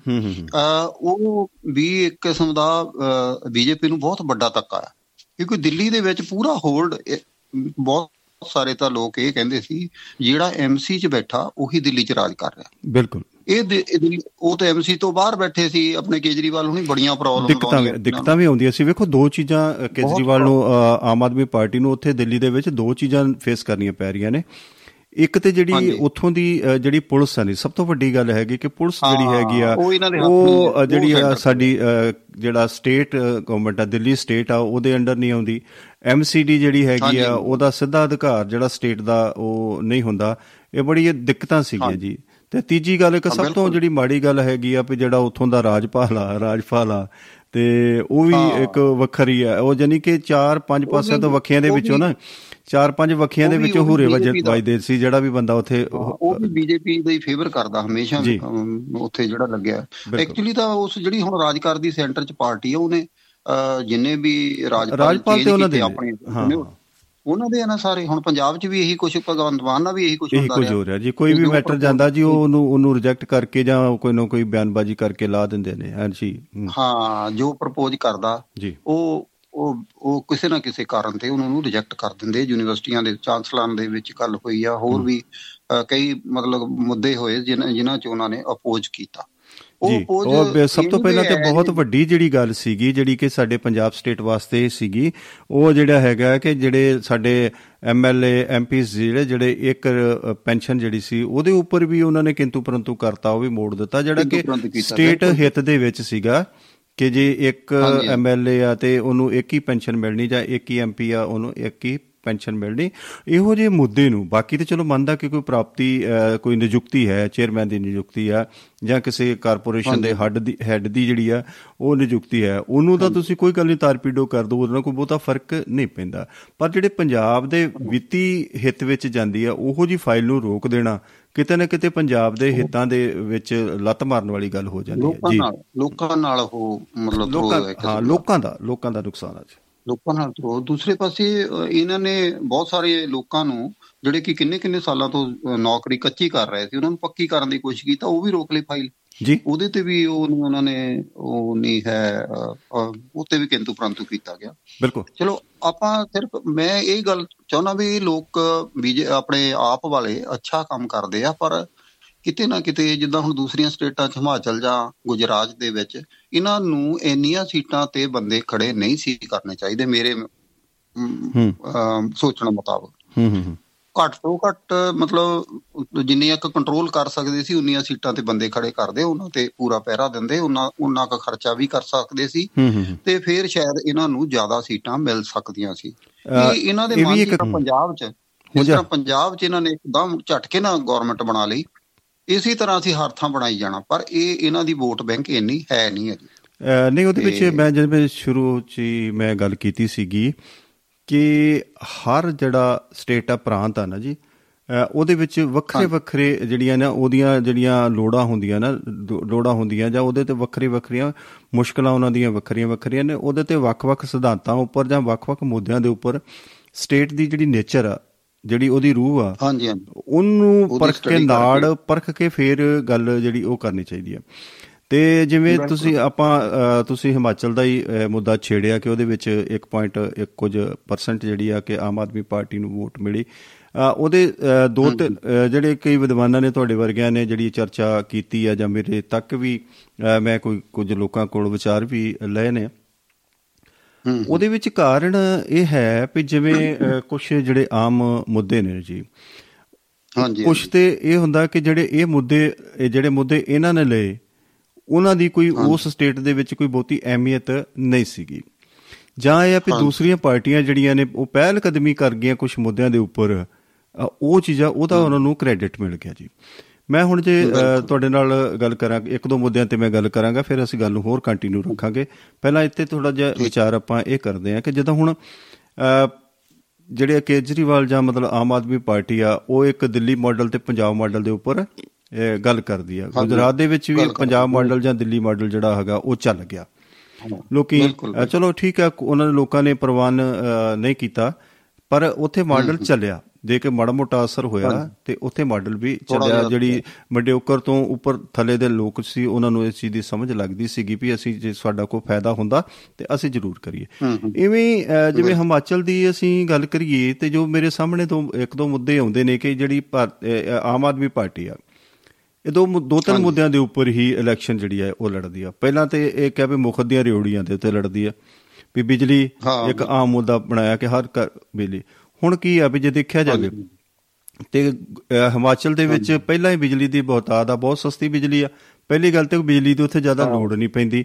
ਦੂਸਰੀ ਗੱਲ ਹੈ ਜੇ ਪੈਂਦੀ ਹੈ ਤੇ ਉੱਥੇ ਹਿਮਾਚਲ ਦੇ ਵਿੱਚ ਪਹਿਲਾਂ ਹੀ ਬਿਜਲੀ ਸਸਤੀ ਹੈ ਤੇ ਦੂਸਰੀ ਗੱਲ ਹੈਗੀ ਆ ਅਸੀਂ ਸਿੱਖਿਆ ਦੇ ਪਸਾ- ਪਸਾਰ ਦੇ ਉੱਤੇ ਜੇ ਸਿੱਖਿਆ ਮਾਡਲ ਜੇ ਅਸੀਂ Delhi model school model education ਦੇ ਉੱਪਰ ਜੇ ਅਸੀਂ ਗੱਲ ਕਰੀਏ ਤੇ ਹਿਮਾਚਲ ਦੇ ਵਿੱਚ ਪਹਿਲਾਂ ਤੋਂ ਹੀ ਆਮ ਬਾਕੀ ਸਟੇਟਾਂ ਦੇ ਨਾਲੋਂ ਸਿੱਖਿਆ ਜਿਹੜੀ ਹੈਗੀ ਆ ਸਿਧਾਂਤ ਨੇ ਜਾਂ ਉਹਨਾਂ ਦਾ ਮਿਆਰ ਪਹਿਲਾਂ ਤੋਂ ਹੀ ਉੱਚਾ ਸੀਗਾ। ਤੀਜੀ ਗੱਲ ਇਹ ਸੀਗੀ ਕਿ ਉੱਥੇ ਜ਼ਿਆਦਾਤਰ ਜਿਹੜਾ ਹੈਗਾ ਸੀ ਉਹ ਹਿਮਾਚਲ ਦੇ ਵਿੱਚ ਬਹੁਤ ਸਾਰੇ ਲੋਕ ਜਿਹੜੇ ਨੇ ਸਿਰਫ ਉੱਥੇ ਜਿਹੜਾ ਪਿੰਡੂ ਖਾਸ ਤੌਰ ਤੇ ਖੇਤਾ ਹੈ ਉਹਦੇ ਵਿੱਚੋਂ ਲੋਕ ਨੌਕਰੀਆਂ ਬਹੁਤ ਕਰਦੇ ਨੇ। ਹਿਮਾਚਲ ਦਾ ਸਭ ਤੋਂ ਜ਼ਿਆਦਾ ਜੇ ਸਾਰੇ ਸਟੇਟਾਂ ਦੀ ਅਸੀਂ ਗੱਲ ਕਰੀਏ ਤੇ ਸਰਕਾਰੀ ਨੌਕਰੀਆਂ ਤੇ ਜਾਂ ਆਰਮੀ ਦੇ ਵਿੱਚ ਬਹੁਤ ਸਾਰੇ ਲੋਕ ਜਿਹੜੇ ਨੇ ਉਹ ਨੌਕਰੀਆਂ ਕਰਦੇ ਨੇ। ਹਾਂਜੀ। ਉਹਦੇ ਵਿੱਚ ਕੀ ਹੈਗਾ ਕਿ ਜਿਵੇਂ ਮਾਰਕਾ ਇਹ ਮਾਰ ਗਈ ਕਾਂਗਰਸ ਪਾਰਟੀ ਨੇ ਜਿਹੜਾ ਹੈਗਾ ਉਹ ਪੈਨਸ਼ਨ ਸਕੀਮ ਜਿਹੜੀ ਹੈਗੀ ਆ ਉਹ ਆਪਣੇ ਚੋਣ ਮੈਨੀਫੈਸਟੋ ਦੇ ਵਿੱਚ ਨਵੀਂ ਪੈਨਸ਼ਨ ਸਕੀਮ ਜਿਹੜੀ ਆ ਪੁਰਾਣੀ ਪੈਨਸ਼ਨ ਸਕੀਮ ਤੇ ਨਵੀਂ ਪੈਨਸ਼ਨ ਸਕੀਮ ਦੀ ਉਹ ਜਿਹੜੀ ਉਹਨਾਂ ਨੇ ਉਹਦਾ ਜਿਹੜਾ ਸੁਮੇਲ ਜਿਹਾ ਬਣਾ ਕੇ ਉਹਨਾਂ ਨੇ ਕਿਹਾ ਕਿ ਅਸੀਂ ਪੁਰਾਣੀ ਪੈਨਸ਼ਨ ਬਹਾਲ ਕਰਾਂਗੇ। ਕੋ ਜਿਸ ਖੇਤੇ ਦੇ ਵਿੱਚ ਹਾਂ ਜਿਸ ਖੇਤੇ ਦੇ ਉਹਨਾਂ ਨੇ ਆਪਣੇ ਚੋਣ ਮੈਨੀਫੈਸਟੋ ਵਿੱਚ ਦਿੱਤਾ ਜਦ ਕਿ ਇਹ ਦੋਨੋਂ ਪਾਰਟੀਆਂ ਜਿਹੜੀਆਂ ਸੀਗੀਆਂ ਉਹ ਇਹ ਨਾ ਭਾਰਤੀ ਜਨਤਾ ਪਾਰਟੀ ਉਹ ਮੁੱਦਾ ਚੁੱਕ ਸਕੀ ਉਹਨੂੰ ਇਨਕੈਸ਼ ਕਰ ਸਕੀ ਕਿ ਉਹਦੀ ਰੂਹ ਨੂੰ ਇਨਕੈਸ਼ ਕਰ ਸਕੀ ਵੀ ਜਿਵੇਂ ਹੁਣ ਅਸੀਂ ਪੰਜਾਬ ਦੇ ਵਿੱਚ ਜਦੋਂ ਵੀ ਕੋਈ ਅਸੀਂ ਗੱਲ ਕਰਾਂਗੇ ਅਸੀਂ ਕਿਸਾਨੀ ਮੁੱਦੇ ਨੂੰ ਮੁੱਖ ਰੱਖ ਕੇ ਜੇ ਕੋਈ ਅਸੀਂ ਗੱਲ ਕਰਾਂਗੇ ਪਿੰਡੂ ਮੁੱਦੇ ਨੂੰ ਰੱਖ ਕੇ ਅਸੀਂ ਗੱਲ ਕਰਾਂਗੇ ਨਾ ਤੇ ਉਹਦੇ ਵਿੱਚ ਪੰਜਾਬ ਦੇ ਵਿੱਚ ਉਹ ਗੱਲ ਬਣਨੀ। ਹੁਣ ਹਿਮਾਚਲ ਦੇ ਵਿੱਚ ਇਹ ਮੁੱਦੇ ਜਿਹੜੇ ਬਿਲਕੁਲ ਨਹੀਂ ਸੀਗੇ ਐਜੂਕੇਸ਼ਨ ਦਾ ਮੁੱਦਾ ਕੋਈ ਨਹੀਂ ਸੀਗਾ ਉਹਦੇ ਵਿੱਚ ਬਿਜਲੀ ਦਾ ਕੋਈ ਮੁੱਦਾ ਮੁੱਦਾ ਨਹੀਂ ਸੀਗਾ ਕੋਈ ਹੋਰ ਕੋਈ ਭੁੱਖਮਰੀ ਦਾ ਕੋਈ ਮੁੱਦਾ ਨਹੀਂ ਸੀਗਾ ਖੁੱਲਾ ਰਾਸ਼ਨ ਦੇਣ ਦੀ ਜਾਂ ਹੋਰ ਸਹੂਲਤਾਂ ਦੇਣ ਦੀ ਸਹੂਲਤਾਂ ਜਿਹੜੀਆਂ ਨੇ ਉਹ ਦੀ ਲੋੜ ਨਹੀਂ ਸੀਗੀ।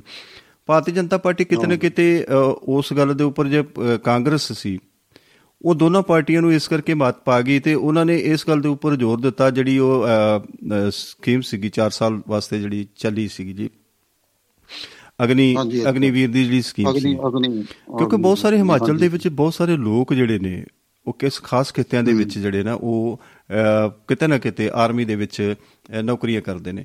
ਤੇ ਉਹ ਉਹਨਾਂ ਦੇ ਇੱਕ ਖਦਸ਼ਾ ਜਿਹਾ ਪੈਦਾ ਹੋ ਗਿਆ ਕਿ ਜੇ ਅਸੀਂ ਮੰਨ ਲਓ 4 ਸਾਲ ਸਾਡਾ ਜਵਾਨ ਕੋਈ ਨੌਕਰੀ ਕਰਕੇ ਆ ਗਿਆ ਬੱਚਾ ਆ ਗਿਆ ਉਸ ਤੋਂ ਬਾਅਦ ਉਹ ਫੇਰ ਬੇਰੁਜ਼ਗਾਰੀ ਦੀ ਲਾਈਨ ਦੇ ਵਿੱਚ ਲੱਗਾ। ਇਹਦੇ ਨਾਲ ਚੰਗਾ ਨਹੀਂ ਕਿ ਉਹ ਪਹਿਲਾਂ ਹੀ ਲਾਈਨ 'ਚ ਲੱਗਾ ਤੇ ਉਹਨੂੰ ਲੱਗਾ ਰਹਿਣ ਦਿਓ।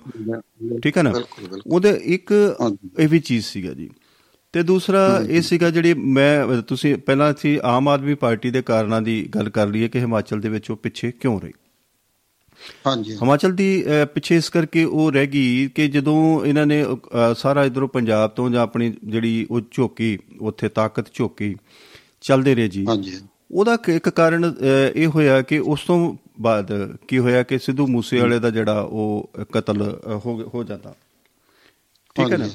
ਜਦੋਂ ਸਿੱਧੂ ਮੂਸੇਵਾਲੇ ਦਾ ਕਤਲ ਹੋ ਜਾਂਦਾ ਤੇ ਫਿਰ ਉਦੋਂ ਸਰਗਰਮੀਆਂ ਜਿਹੜੀਆਂ ਨੇ ਉਹ ਪੰਜਾਬ ਸਰਕਾਰ ਜਿਹੜੀ ਆ ਸਾਰੀ ਇੱਧਰ ਲੋਕ ਜਿਹੜੇ ਨੇ ਉਹ ਇੱਧਰ ਉਲਝ ਗਏ ਜੀ। ਹਾਂਜੀ ਦੂਜੀ ਗੱਲ ਇਹ ਆ ਵੀ ਇੰਨਾ ਚਿਰ ਪੰਜਾਬ ਦੇ ਵਿੱਚ ਰਾਜ ਅਹ, ਕਰਦਿਆਂ ਨੂੰ ਜਾਂ ਪਾਰਟੀ ਨੂੰ ਹੋਂਦ ਵਿੱਚ ਹੋਇਆ ਸਭ ਤੋਂ ਵੱਡੀ ਜਿਹੜੀ ਇੱਕ ਸੀ ਇਹ ਕੌਮੀ ਪਾਰਟੀ ਜਿਹੜੀ ਉਹ ਬਣ ਵੀ ਗਈ। ਪਰ ਉੱਥੇ। ਕੋਈ ਆਪਣਾ ਮੁੱਖ ਮੰਤਰੀ ਦਾ ਚਿਹਰਾ ਜਿਹੜਾ ਉਹ ਪੈਦਾ ਨਹੀਂ ਕਰ ਸਕਿਆ। ਹਾਂਜੀ। ਅਨਾਉਂਸ ਕਰਨਾ ਤੇ ਇੱਕ ਪਾਸੇ ਕੋਈ ਇਹੋ ਜੀ ਸ਼ਖਸੀਅਤ ਨੂੰ ਉਭਾਰ ਕੇ ਨਹੀਂ ਲਿਆ ਸਕੀ। ਕਿ ਕਿਹਨੂੰ ਮੁੱਖ ਮੰਤਰੀ ਬਣਾਉਣਾ ਹੁਣ ਭਾਰਤੀ ਜਨਤਾ ਪਾਰਟੀ ਦੀ ਪਹਿਲਾਂ ਪੰਜਾਬ 'ਚ ਵਾਪਰੀ ਸੀ ਪਿਛਲੀਆਂ ਇਲੈਕਸ਼ਨ 'ਚ ਜੋ ਪੰਜਾਬ 'ਚ ਵਾਪਰੀ ਸੀ ਉਹ ਬਿਲਕੁਲ ਬਿਲਕੁਲ ਬਿਲਕੁਲ ਤੁਸੀਂ ਬਹੁਤ ਵਧੀਆ ਨੁਕਤਾ ਪਕ- ਪਕੜਿਆ ਤੇ ਉਹ ਬੜੀ ਵਧੀਆ।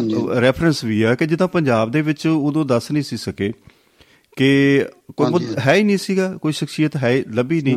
ਤੇ ਇਸ ਕਰਕੇ ਪਹਿਲੀ ਗੱਲ ਤੇ ਉਹ ਜਿਹੜੀ ਹੈ ਨਾ ਆਮ ਆਦਮੀ ਪਾਰਟੀ ਵਾਸਤੇ ਇੱਕ ਉਹ ਚੀਜ਼ ਜਿਹੜੀ ਹੈਗੀ ਆ ਉਹ ਪਹਿਲੇ ਦੋ ਮੁੱਦੇ ਜਿਹੜੇ ਮੈਂ ਗੱਲ ਕੀਤੇ ਕਿ ਜਿਹੜੇ ਮੁਕਤਖੋਰੀ ਵਾਲੀ ਗੱਲ ਕਰਦੇ ਸੀ ਵੀ ਉਹ ਵੀ ਤੀਰ ਨਹੀਂ ਚੱਲ ਸਕੇ। ਫਿਰ ਇਹ ਸੀਗਾ ਕਿ ਮੁੱਖ ਇੰਨੀ ਬੰਦਾ ਨਹੀਂ ਪੈਦਾ ਇੱਕ ਕਰ ਸਕੇ ਕਿ ਜਿਹਨੂੰ ਅਸੀਂ ਮੁੱਖ ਮੰਤਰੀ ਦੇ ਤੌਰ ਦੇ ਉੱਤੇ ਲੋਕੀ ਉਹਦਾ ਸਤਿਕਾਰ ਕਰਦੇ ਹੋਣ ਜਿਵੇਂ ਭਾਰਤੀ ਜਨਤਾ ਪਾਰਟੀ ਦੇ ਕੋਲ ਤੇ ਕਾਂਗਰਸ ਦੇ ਕੋਲ ਇਹੋ ਜਿਹੇ ਖਾਨਦਾਨ ਬੈਠੇ ਨੇ ਇਹੋ ਜਿਹੇ ਚਿਹਰੇ ਬੈਠੇ ਨੇ। ਕਿ ਜਿਵੇਂ ਹੁਣ ਅਸੀਂ ਗੱਲ ਕਰਦੇ ਹਾਂ ਕਿ 5 ਤੋਂ 6 ਭਾਰਤੀ ਜਨਤਾ ਪਾਰਟੀ ਦੇ ਵਿੱਚ ਵੀ 5 ਤੋਂ 6 ਐਸੇ ਚਿਹਰੇ ਸੀਗੇ ਜਿਨ੍ਹਾਂ ਨੂੰ ਕਿ ਮੁੱਖ ਮੰਤਰੀ ਦੇ ਲੈਵਲ ਦੇ ਉੱਪਰ ਪੇਸ਼ ਕੀਤਾ ਜਾ ਸਕਦਾ ਸੀ। ਹੁਣ ਵੀ ਤੁਸੀਂ ਵੇਖੋ ਕਿ ਕਾਂਗਰਸ ਜੇ ਉੱਥੇ 40 ਸੀਟਾਂ ਦੇ ਉੱਪਰ ਕਾਬਜ ਆ। ਤੇ ਮੁੱਖ ਮੰਤਰੀ ਵਾਸਤੇ ਉਹਨਾਂ ਦੇ ਵਾਸਤੇ ਵੀ ਮੁਸ਼ਕਲ ਹੋ ਰਹੀ ਹੈ ਕਿਉਂਕਿ 4 ਜਾਂ 5 ਜਿਹੜੇ ਆ ਪ੍ਰਤੱਖ ਜਿਹੜੇ ਉੱਥੇ ਪ੍ਰੋਬਲਮ ਬਣੀ। ਪਰ ਮਜ਼ੇ ਦੀ ਗੱਲ ਇਹ ਆ ਕਿ ਸਾਡੀ ਜਿਹੜੀ ਆਮ ਆਦਮੀ ਪਾਰਟੀ ਆ ਨਾ ਇਹ ਇੱਕ ਚਿਹਰਾ ਵੀ ਮੁੱਖ ਮੰਤਰੀ ਤੇ ਬਣਾਉਣਾ ਵੱਖਰੀ ਗੱਲ ਹੈ। ਇੱਕ ਚਿਹਰਾ ਵੀ ਇਹੋ ਜਿਹਾ ਪੈਦਾ ਨਹੀਂ ਕਰ ਸਕੀ ਕਿ ਜਿਸ ਤੇ ਅਸੀਂ ਉਹ ਉਹ ਗੱਲ ਕਰ ਸਕੇ ਕਿਉਂਕਿ EMPLOYMENT ਦਾ ਮੁੱਦਾ ਦੂਸਰੀ ਸਭ ਤੋਂ ਵੱਡੀ ਗੱਲ ਜਿਹੜੀ ਮੁੱਖ ਤੌਰ ਤੇ ਗੱਲ ਹੋਈ ਕਿ ਜਿਵੇਂ ਉਹ ਇੱਕ ਪੈਨਸ਼ਨ ਦੀ ਗੱਲ ਕਰਦੇ ਸੀ ਨਵੀਂ ਪੈਨਸ਼ਨ ਨੂੰ ਪੁਰਾਣੀ ਪੈਨਸ਼ਨ ਨੂੰ ਬਹਾਲ ਕਰਨ ਦੀ ਗੱਲ ਕਰਦੇ ਸੀਗੇ। ਤੇ ਉਹਦੀ ਭਾਵੇਂ ਉਹਨਾਂ ਨੇ ਉੱਥੇ ਸੋਲਨ ਦੇ ਵਿੱਚ ਜਾ ਕੇ ਇੱਕ ਵੱਡੀ ਰੈਲੀ ਕਰਕੇ ਇਹ ਗੱਲ ਲੋਕਾਂ ਨੂੰ ਉੱਥੇ ਲੈ ਕੇ ਵੀ ਗਏ ਔਰ ਉਸ ਨੂੰ ਉਭਾਰਿਆ ਵੀ ਆਮ ਆਦਮੀ ਪਾਰਟੀ ਨੇ। ਪਰ ਉੱਥੇ ਜਾ ਕੇ ਇਹਨਾਂ ਦੀ ਉਸ ਉਹਨਾਂ ਚੀਜ਼ਾਂ ਦੀ ਜਿਹੜੀ ਫੂਕ ਹੈ ਜਿਹੜੇ ਬੇਰੁਜ਼ਗਾਰ ਲੋਕ ਸੀਗੇ ਉਹਨਾਂ ਨੇ ਜਾ ਕੇ ਕੱਢ ਦਿੱਤੀ ਹੁਲੜਬਾਜੀ ਹੋਈ। ਉੱਥੇ ਉਹ ਕੰਮ ਉਹ ਦੂਰ ਤੱਕ ਪ੍ਰੈਸ ਨੇ ਵੀ ਚੱਕਿਆ ਕਿ ਇਹ ਇਹ ਇਹ ਪਾਰਟੀ ਦੀ ਅਸੀਂ ਕੀ ਗੱਲ ਕਰੀਏ? ਇਹ ਕਿਹੜੀ ਕਿਹਦੀ ਗੱਲ ਕਰ ਰਹੇ? ਜੇ ਪੰਜਾਬ ਦੇ ਵਿੱਚ ਲੋਕ ਅਸ਼ਾਂਤ ਨੇ ਜੇ ਪੰਜਾਬ ਦੇ ਮੁੱਦਿਆਂ ਦੀ ਕੋਈ ਗੱਲ ਚੁੱਕੀ ਹੁੰਦੀ ਤੇ ਇੱਥੇ ਆ ਕੇ ਹਾਲ ਪਾਰਿਆ ਕਿਉਂ ਮੱਚਦੀ? ਹਾਂ ਦੂਸਰੀ ਗੱਲ ਹੈ ਵੀ ਮੈਂ ਇੱਕ ਮਿੰਟ ਮੈਂ ਤੁਹਾਨੂੰ ਸੌਰੀ ਮੈਂ ਰੁਕਣਾ ਚਾਹਣਾ ਵੀ ਪੰਜਾਬ ਦੇ ਲੋਕਾਂ ਨੇ ਇਸ ਇਲੈਕਸ਼ਨ ਦੇ ਵਿੱਚ ਬਹੁਤ ਇੱਕ ਕਿਸਮ ਦਾ ਘਾਟਾ ਖਾਦਾ ਜੀ ਬਿਲਕੁਲ ਬਿਲਕੁਲ ਬਿਲਕੁਲ। ਹਾਂਜੀ ਹਾਂਜੀ। ਅਖਬਾਰਾਂ 'ਚ ਵੀ ਆਉਂਦਾ ਰਿਹਾ ਕਹਿੰਦੇ ਜੀ ਇੱਥੋਂ ਦਾ ਪੈਸਾ ਉੱਥੇ ਲੱਗ ਰਿਹਾ। ਇੱਥੋਂ ਦੀ ਸਾਰੀ ਪਾਵਰ ਉੱਥੇ ਗਈ ਆ। ਇੱਥੋਂ ਦੇ ਸਾਰੇ ਮਿਨਿਸਟਰ ਉੱਥੇ ਤੁਰੇ ਫਿਰਦੇ ਆ। ਭਗਵੰਤ ਮਾਨ ਆਪ ਉਹਨਾਂ ਸਟੇਟਾਂ 'ਚ ਤੁਰਿਆ ਫਿਰਦਾ। ਤੇ ਦੂਸਰੀ ਗੱਲ ਮਤਲਬ ਇਹਨੇ ਨਾ ਇੱਥੇ ਜਿਹੜਾ ਆਪਣਾ ਮਾਹੌਲ ਬਣਾਇਆ ਸੀ ਪੰਜਾਬ ਦੇ ਵਿੱਚ ਉਹਨਾਂ ਨੇ ਆਪਣਾ ਇੱਕ ਕਿਸਮ ਦਾ ਸਕੰਜਾ ਬਣਾ ਲਿਆ ਸੀ ਸਾਰੇ ਐਡਮਿਨਿਸਟ੍ਰੇਸ਼ਨ ਤੇ ਸਾਰੇ ਪਾਸਿਆਂ ਤੇ ਉਹ ਲੂਜ਼ ਹੋ ਗਿਆ। ਜੀ। ਉਹ ਹੁਣ ਜਿਸ ਤਰ੍ਹਾਂ ਦੇ ਆ ਪਹਿਲੇ 2 ਮਹੀਨੇ ਇਹਨਾਂ ਦਾ ਪ੍ਰਭਾਵ ਰਿਹਾ ਆਪ ਦਾ ਇੱਥੇ ਪੰਜਾਬ ਦੇ ਵਿੱਚ ਹੁਣ ਉਹ ਮੈਨੂੰ ਮਤਲਬ ਲੱਗਦਾ ਵੀ ਉਹ ਘਟ ਗਿਆ ਉਹੋ ਜਿਹਾ ਨਹੀਂ ਰਿਹਾ ਹੁਣ। ਤੇ ਜਿਹੜੇ ਐਡਮਿਨਿਸਟ੍ਰੇਸ਼ਨ 'ਚ ਵੀ ਲੋਕ ਬੈਠੇ ਆ ਉਹ ਵੀ ਹੁਣ ਮਤਲਬ ਥੋੜੇ ਜਿਹੇ ਅਵੇਸਲੇ ਹੋ ਗਏ ਆ।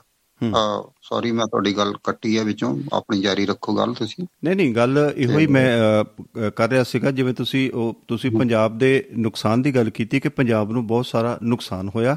ਤੇ ਸੋ ਕਿਤੇ ਨਾ ਕਿਤੇ ਪੰਜਾਬ ਨੇ ਵੀ ਆਮ ਆਦਮੀ ਪਾਰਟੀ ਦਾ ਬਹੁਤ ਜ਼ਿਆਦਾ ਨੁਕਸਾਨ ਕੀਤਾ ਜਿਹੜੀ ਇਹਦੇ ਵਿੱਚ ਅਸਥਿਰਤਾ ਫੈਲੀ ਹੋਈ ਸੀਗੀ। ਬੇਰੁਜ਼ਗਾਰੀ ਦੀ ਗੱਲ ਚੱਲ ਰਹੀ ਸੀ ਲੋਕਾਂ ਨੂੰ ਪੱਕੇ ਕਰਨ ਦੀ ਗੱਲ ਚੱਲਦੀ ਸੀਗੀ। ਆਂਗਣਵਾੜੀ ਵਰਕਰ ਜਿਹੜੇ ਸੀ ਉਹ ਵੀ ਕਿਤੇ ਨਾ ਕਿਤੇ ਸੰਘਰਸ਼ ਵਿੱਚ ਸੀਗੇ। ਟੀਚਰ ਕਿਸੇ ਨਾ ਕਿਤੇ ਸੰਘਰਸ਼ ਸੀ। ਜਿਹੜੇ ਲੋਕੀ ਜਿਹੜਾ ਕੱਚੇ ਪੱਕੇ ਵਾਲਾ ਜਿਹੜਾ ਸਿਲਸਿਲਾ ਸੀਗਾ ਤੇ ਉਹ ਵੀ ਆਪਣੇ ਆਪ ਨੂੰ ਠੋਰ ਠੋਰ ਵੇਖਦੇ ਸੀ ਵੀ ਅਸੀਂ ਕਦੋਂ ਪੱਕੇ ਹੋਣਾ ਨਾ ਟਣਕਾ ਟਣਕਾ ਕੇ ਵੇਖਦੇ ਸੀਗੇ। ਤੇ ਉਹ। ਬਿਲਕੁਲ ਨਜ਼ਦੀਕੀ ਸੂਬਾ ਹੋਣ ਕਰਕੇ ਲੋਕਾਂ ਨੇ ਰੈਲੀਆਂ ਜਿਹੜੀਆਂ ਨੇ ਉਹ ਇਧਰ ਰੱਖੀਆਂ।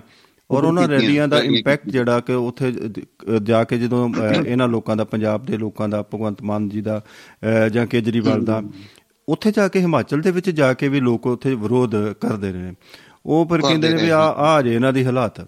ਉੱਥੇ ਜਦੋਂ।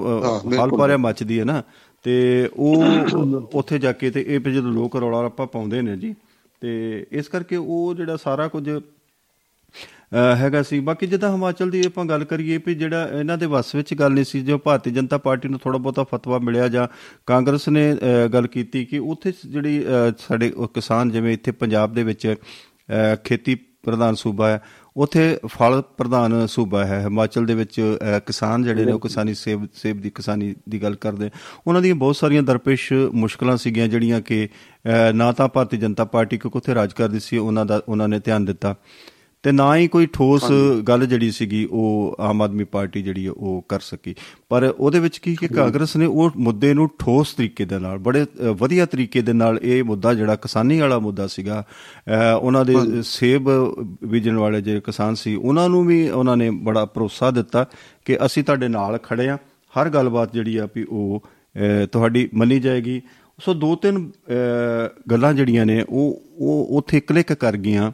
ਜੋ ਭਾਰਤੀ ਜਨਤਾ ਪਾਰਟੀ ਦੇ ਖਿਲਾਫ ਵੀ ਗਈਆਂ ਤੇ ਜਿਹੜੀਆਂ ਗੱਲਾਂ ਸੀਗੀਆਂ ਉਹ ਆਮ ਆਦਮੀ ਪਾਰਟੀ ਦੇ ਤੇ ਖੈਰ ਉਹ ਚੀਜ਼ਾਂ ਵੱਸਦੀਆਂ ਨਹੀਂ ਸੀ। ਕਿਉਂਕਿ ਉੱਥੇ ਇਹ ਆ ਵੀ ਦੋਵੇਂ ਪਾਰਟੀਆਂ ਇੱਕ ਦੂਜੇ ਦਾ ਰਾਜ ਕਰਦੀਆਂ ਸੀਗੀਆਂ।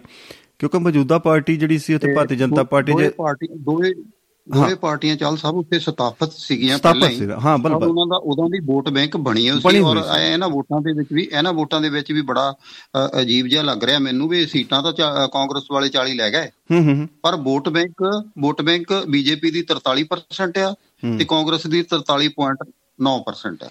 ਜੀ ਬਿਲਕੁਲ। 0.9% ਦਾ ਡਿਫਰੈਂਸ ਆ ਓਨਲੀ ਵੋਟ ਬੈਂਕ ਦਾ ਇਹਨਾਂ ਦਾ। ਨਹੀਂ ਦੇਖੋ ਬਾਕੀ ਜਿਹੜੀ ਤੱਕ ਗੱਲ ਕਰ ਸਕਦੇ ਨੇ ਜੋ ਉਹਨਾਂ ਲੋਕਾਂ ਜਿਹੜੇ ਲੋਕਾਂ ਨੇ ਇਹ ਸੋਚਿਆ ਨਾ ਕਿ ਵੇਖੋ ਜੇ ਭਾਰਤੀ ਜਨਤਾ ਪਾਰਟੀ ਜਿਹੜੀ ਉੱਥੇ ਰਾਜ ਕਰ ਰਹੀ ਸੀ ਜਾਂ ਉਹ ਸੱਤਾ ਦੇ ਸੱਤਾ ਦੇ ਸੀਗੀ ਤੇ ਉਹਨਾਂ ਨੇ ਉੱਥੋਂ ਦੇ ਲੋਕਲ ਲੋਕਾਂ ਦਾ ਇੱਕ ਰੋਜ਼ਗਾਰ ਦਾ ਇੱਕ ਪੈਨਸ਼ਨ ਸਕੀਮ ਦਾ ਇੱਕ ਉਹ ਜਿਹੜੀ ਅਗਨੀਵੀਰ ਦੀ ਜਿਹੜੀ ਗੱਲ ਕੀਤੀ ਆ EMPLOYMENT ਦੀ ਗੱਲ ਕੀਤੀ ਆ ਉਹ ਸਾਰੀਆਂ ਗੱਲਾਂ ਤੇ ਇੱਕ ਕਿਸਾਨੀ ਮੁੱਦਿਆਂ ਤੇ ਉਹ ਜਿਹੜੀ ਭਾਰਤੀ ਜਨਤਾ ਪਾਰਟੀ ਉੱਥੇ ਬੁਰੀ ਤਰ੍ਹਾਂ ਫੇਲ ਹੋਈ। ਸੋ ਉਹਨੂੰ ਇਸ ਕਰਕੇ। ਨਕਾਰ ਦਿੱਤਾ। ਦੂਸਰਾ ਉਹਦਾ ਜਿਹੜਾ ਪ੍ਰਤੀਰੋਧੀ ਸੀਗਾ ਜਾਂ ਇਹ ਕਹਿ ਸਕਦੇ ਵੀ ਜੋ ਉਹਨਾਂ ਨੂੰ ਇਹ ਪਤਾ ਸੀਗਾ ਬਾਕੀ ਉਹਨਾਂ ਨੇ ਜਿਹੜੀ ਕਾਂਗਰਸ ਪਾਰਟੀ ਸੀ ਉਹਨਾਂ ਨੇ ਆਪਣੇ ਮੈਨੀਫੈਸਟੋ ਵਿੱਚ ਇਹ ਮੁੱਦੇ ਉਭਾਰ ਕੇ ਲਿਆਂਦੇ। ਉਹਨੇ ਕਿਹਾ ਵੀ ਇਹੀ ਇੱਕ ਪਾਰਟੀ ਹੈਗੀ ਹੈ ਜੋ ਪਹਿਲਾਂ ਤੋਂ ਹੀ ਚੰਗਾ ਰਾਜ ਕਰਦੀ ਹੈ ਜਾਂ ਲੋਕਾਂ ਨੇ ਪਰਖੇ ਪਰਖੇ ਹੋਏ ਲੋਕ ਸੀਗੇ। ਤੇ ਬਰਾਬਰ ਦੀ ਸੱਟ ਜਿਹੜੀ ਆ ਵੀ ਇਹੋ ਹੀ ਸਹਿ ਸਕਦਾ ਵੀ ਜੇ ਉਹ ਥੋੜੇ ਦੇ ਉੱਪਰ ਆਇਰਨ ਦਾ ਕੰਮ ਜਿਹੜਾ ਜੇ ਜੇ ਕੇਂਦਰ ਸਰਕਾਰ ਆਇਰਨ ਦੇ ਉੱਤੇ ਥੋੜਾ ਮਾਰਦੀ ਹੈ ਤੇ ਇਹ ਆ- ਆਇਰਨ ਵਰਗਾ ਕੰਮ ਹੈ ਵੀ ਸੰਭਾਲ ਸਕਦੀ ਸੀ ਹੈਨਾ?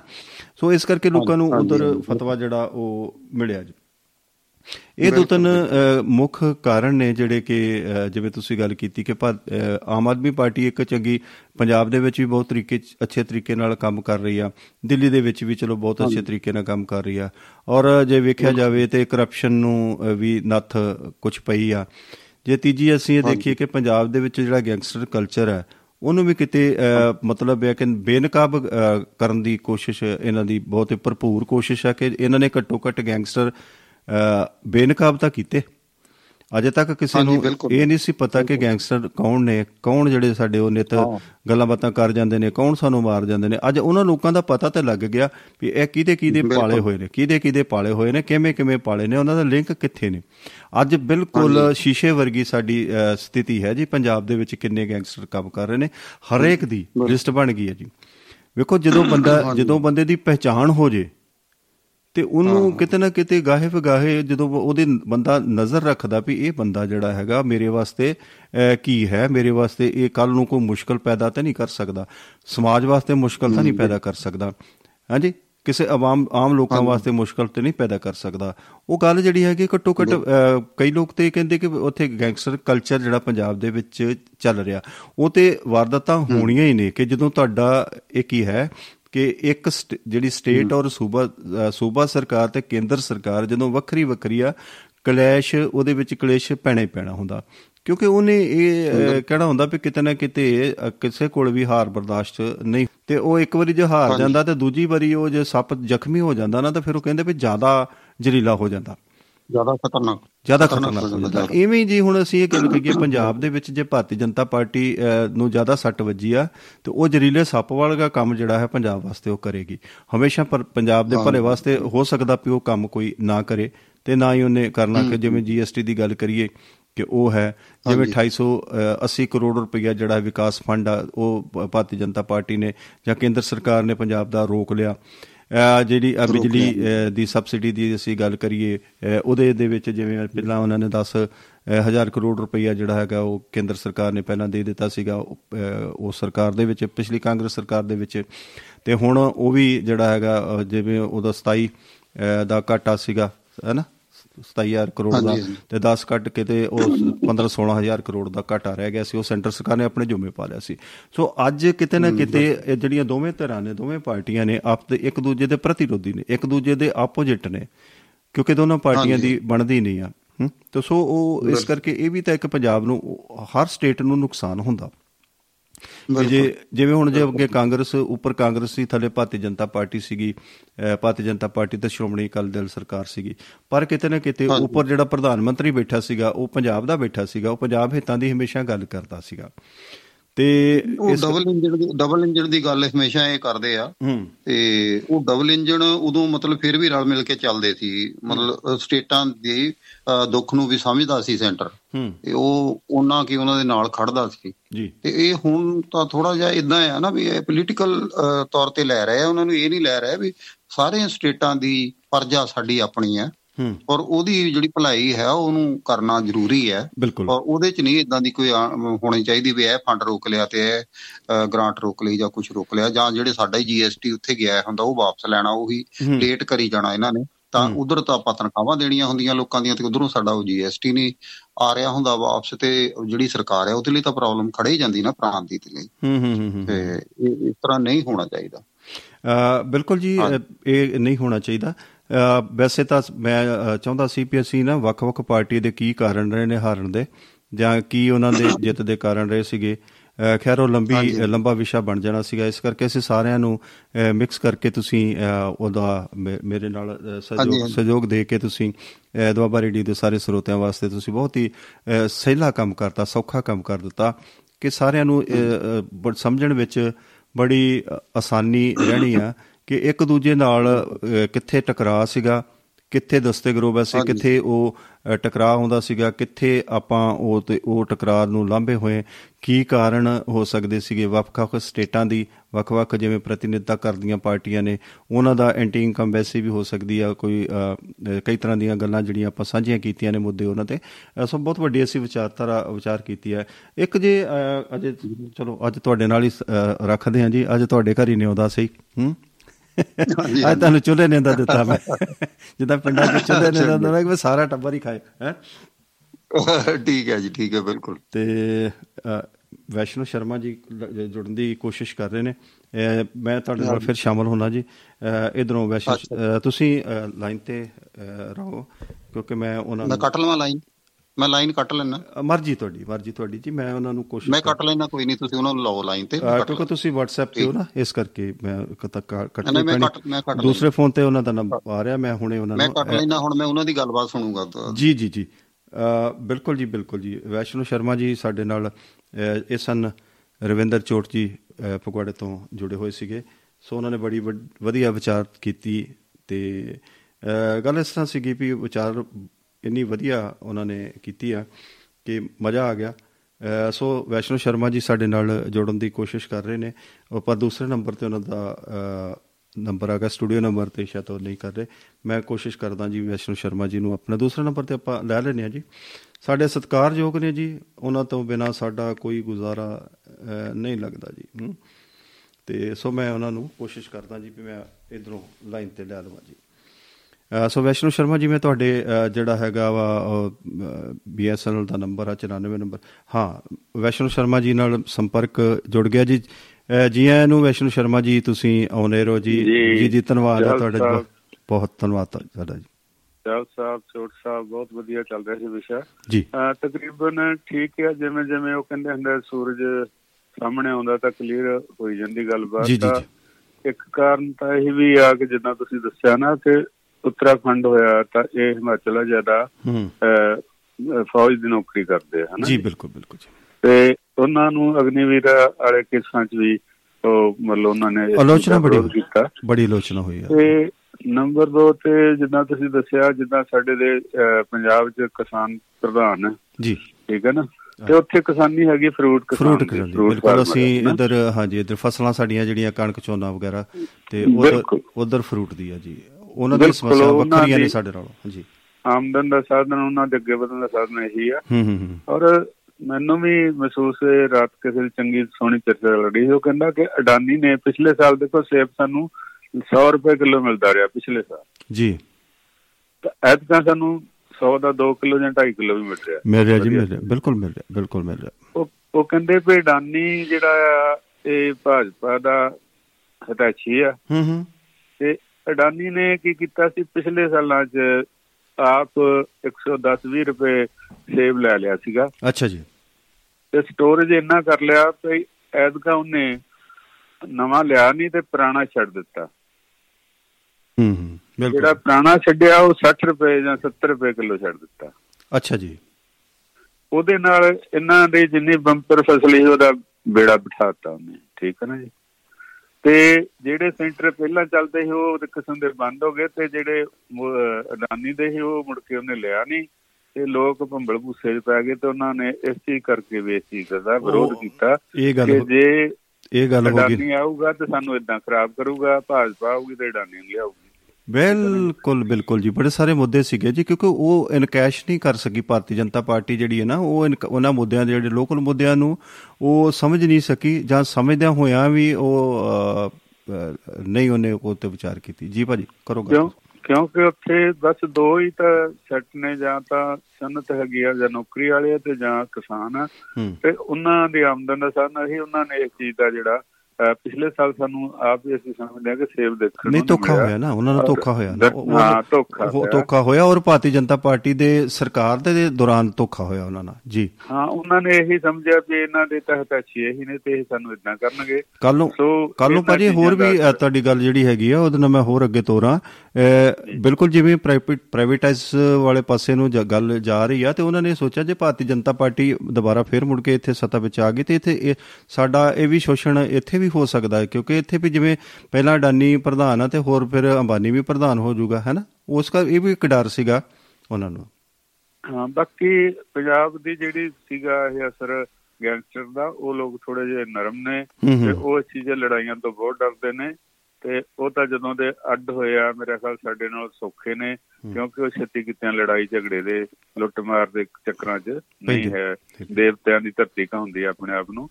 ਤੇ ਇਹ ਚੀਜ਼ਾਂ ਦਾ ਅਸਰ ਵੀ ਜ਼ਰੂਰ ਹੋਇਆ ਤੇ ਇਸ ਕਰਕੇ ਉਹਨਾਂ ਨੇ ਮੇਰਾ ਖਿਆਲ ਨਕਾਰਿਆ ਆ ਬਾਕੀ ਜਿਹੜਾ ਹੈ ਸਮੇਂ ਦੇ ਨਾਲ ਲੋਕ ਆਪਣੇ ਵਿਚਾਰ ਜਿਹੜੇ ਉਹ ਚੇਂਜ ਕਰਦੇ ਹੀ ਰਹਿੰਦੇ ਆ ਨਹੀਂ ਹਾਂ ਬਿਲਕੁਲ ਜੀ ਜਿਵੇਂ ਬਿਲਕੁਲ ਤੁਹਾਡੀ ਇੱਕ ਗੱਲ ਦਰੁਸਤ ਹੈ ਕਿ ਇੱਕ ਤੇ ਸਮੇਂ ਦੇ ਹਿਸਾਬ ਨਾਲ ਕਰਦੇ ਨੇ ਤੇ ਇੱਕ ਕਿਸੇ ਅਹ, ਸਟੇਟ ਜਾਂ ਪ੍ਰਾਂਤ ਦੇ ਵਿੱਚ ਕੀ ਮੁੱਦਾ ਕਲਿੱਕ ਕਰਨਾ ਕਈ ਵਾਰੀ ਉਹ ਅਸੀਂ ਸਹੀ ਸੋਚਦੇ ਹਾਂ ਵੀ ਇਹ ਲੋਕ ਇਹਦਾ ਪ੍ਰਤੀਕਿਰਿਆ ਜਿਹੜੀ ਹੈਗੀ ਇਸ ਤਰ੍ਹਾਂ ਲੈਣਗੇ ਲੇਕਿਨ ਉਹ ਲੋਕ ਉਸ ਮੁੱਦੇ ਨੂੰ ਉਲਟ ਲੈ ਲੈਂਦੇ ਨੇ।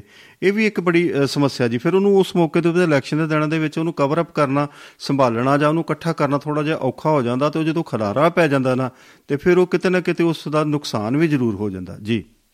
ਸੰਵੇਦਨਸ਼ੀਲਤਾ ਹੈ ਨਾ ਵੱਖੋ ਵੱਖਰੇ ਵਾਸੀਆਂ ਦੀ ਆਪਣੇ ਹਾਲਾਤ ਦੀ ਆਪਣੀ ਧਰਤੀ ਦੀ ਆਪਣੀ ਹਵਾ ਪਾਣੀ ਦੀ। ਹੁਣ ਜੇ ਸਾਡੇ ਵੀ ਜੇ ਮਾਨ ਸਾਹਿਬ ਜਿਹੜੀ ਕੋਈ ਚੰਗੀ ਕਮੇਟੀ ਇੰਨੇ ਪੜ੍ਹੇ ਲਿਖੇ ਲੋਕ ਨੇ ਉਹਨਾਂ ਦੇ ਅੱਗੇ ਲੜ ਪਈ ਆ ਕਿਹੜੇ ਕੰਮ ਦੀਆਂ ਛੋਟਾਂ ਸਾਨੂੰ ਦੇਣੇ ਚਾਹੀਦੇ ਕਿਹੜੇ ਦੀਆਂ ਨਹੀਂ? ਨਿਰਾ ਇਹ ਥੋੜਾ ਕਿ ਅਸੀਂ ਇਹ ਸੌ ਖਾਦੀ ਤੇ ਸੌ ਨਾਲ ਹੀ ਅਸੀਂ ਸਾਰਾ ਵਰਡ ਜਿੱਤ ਲੈਣਾ ਨਹੀਂ। ਬਿਲਕੁਲ ਜੀ ਮੈਂ ਵੇਖੋ ਨੂੰ- ਬਿਲਕੁਲ ਭਾਜੀ ਤੁਸੀਂ ਬਹੁਤ ਹੀ ਪਤੇ ਦੀ ਗੱਲ ਕੀਤੀ ਆ।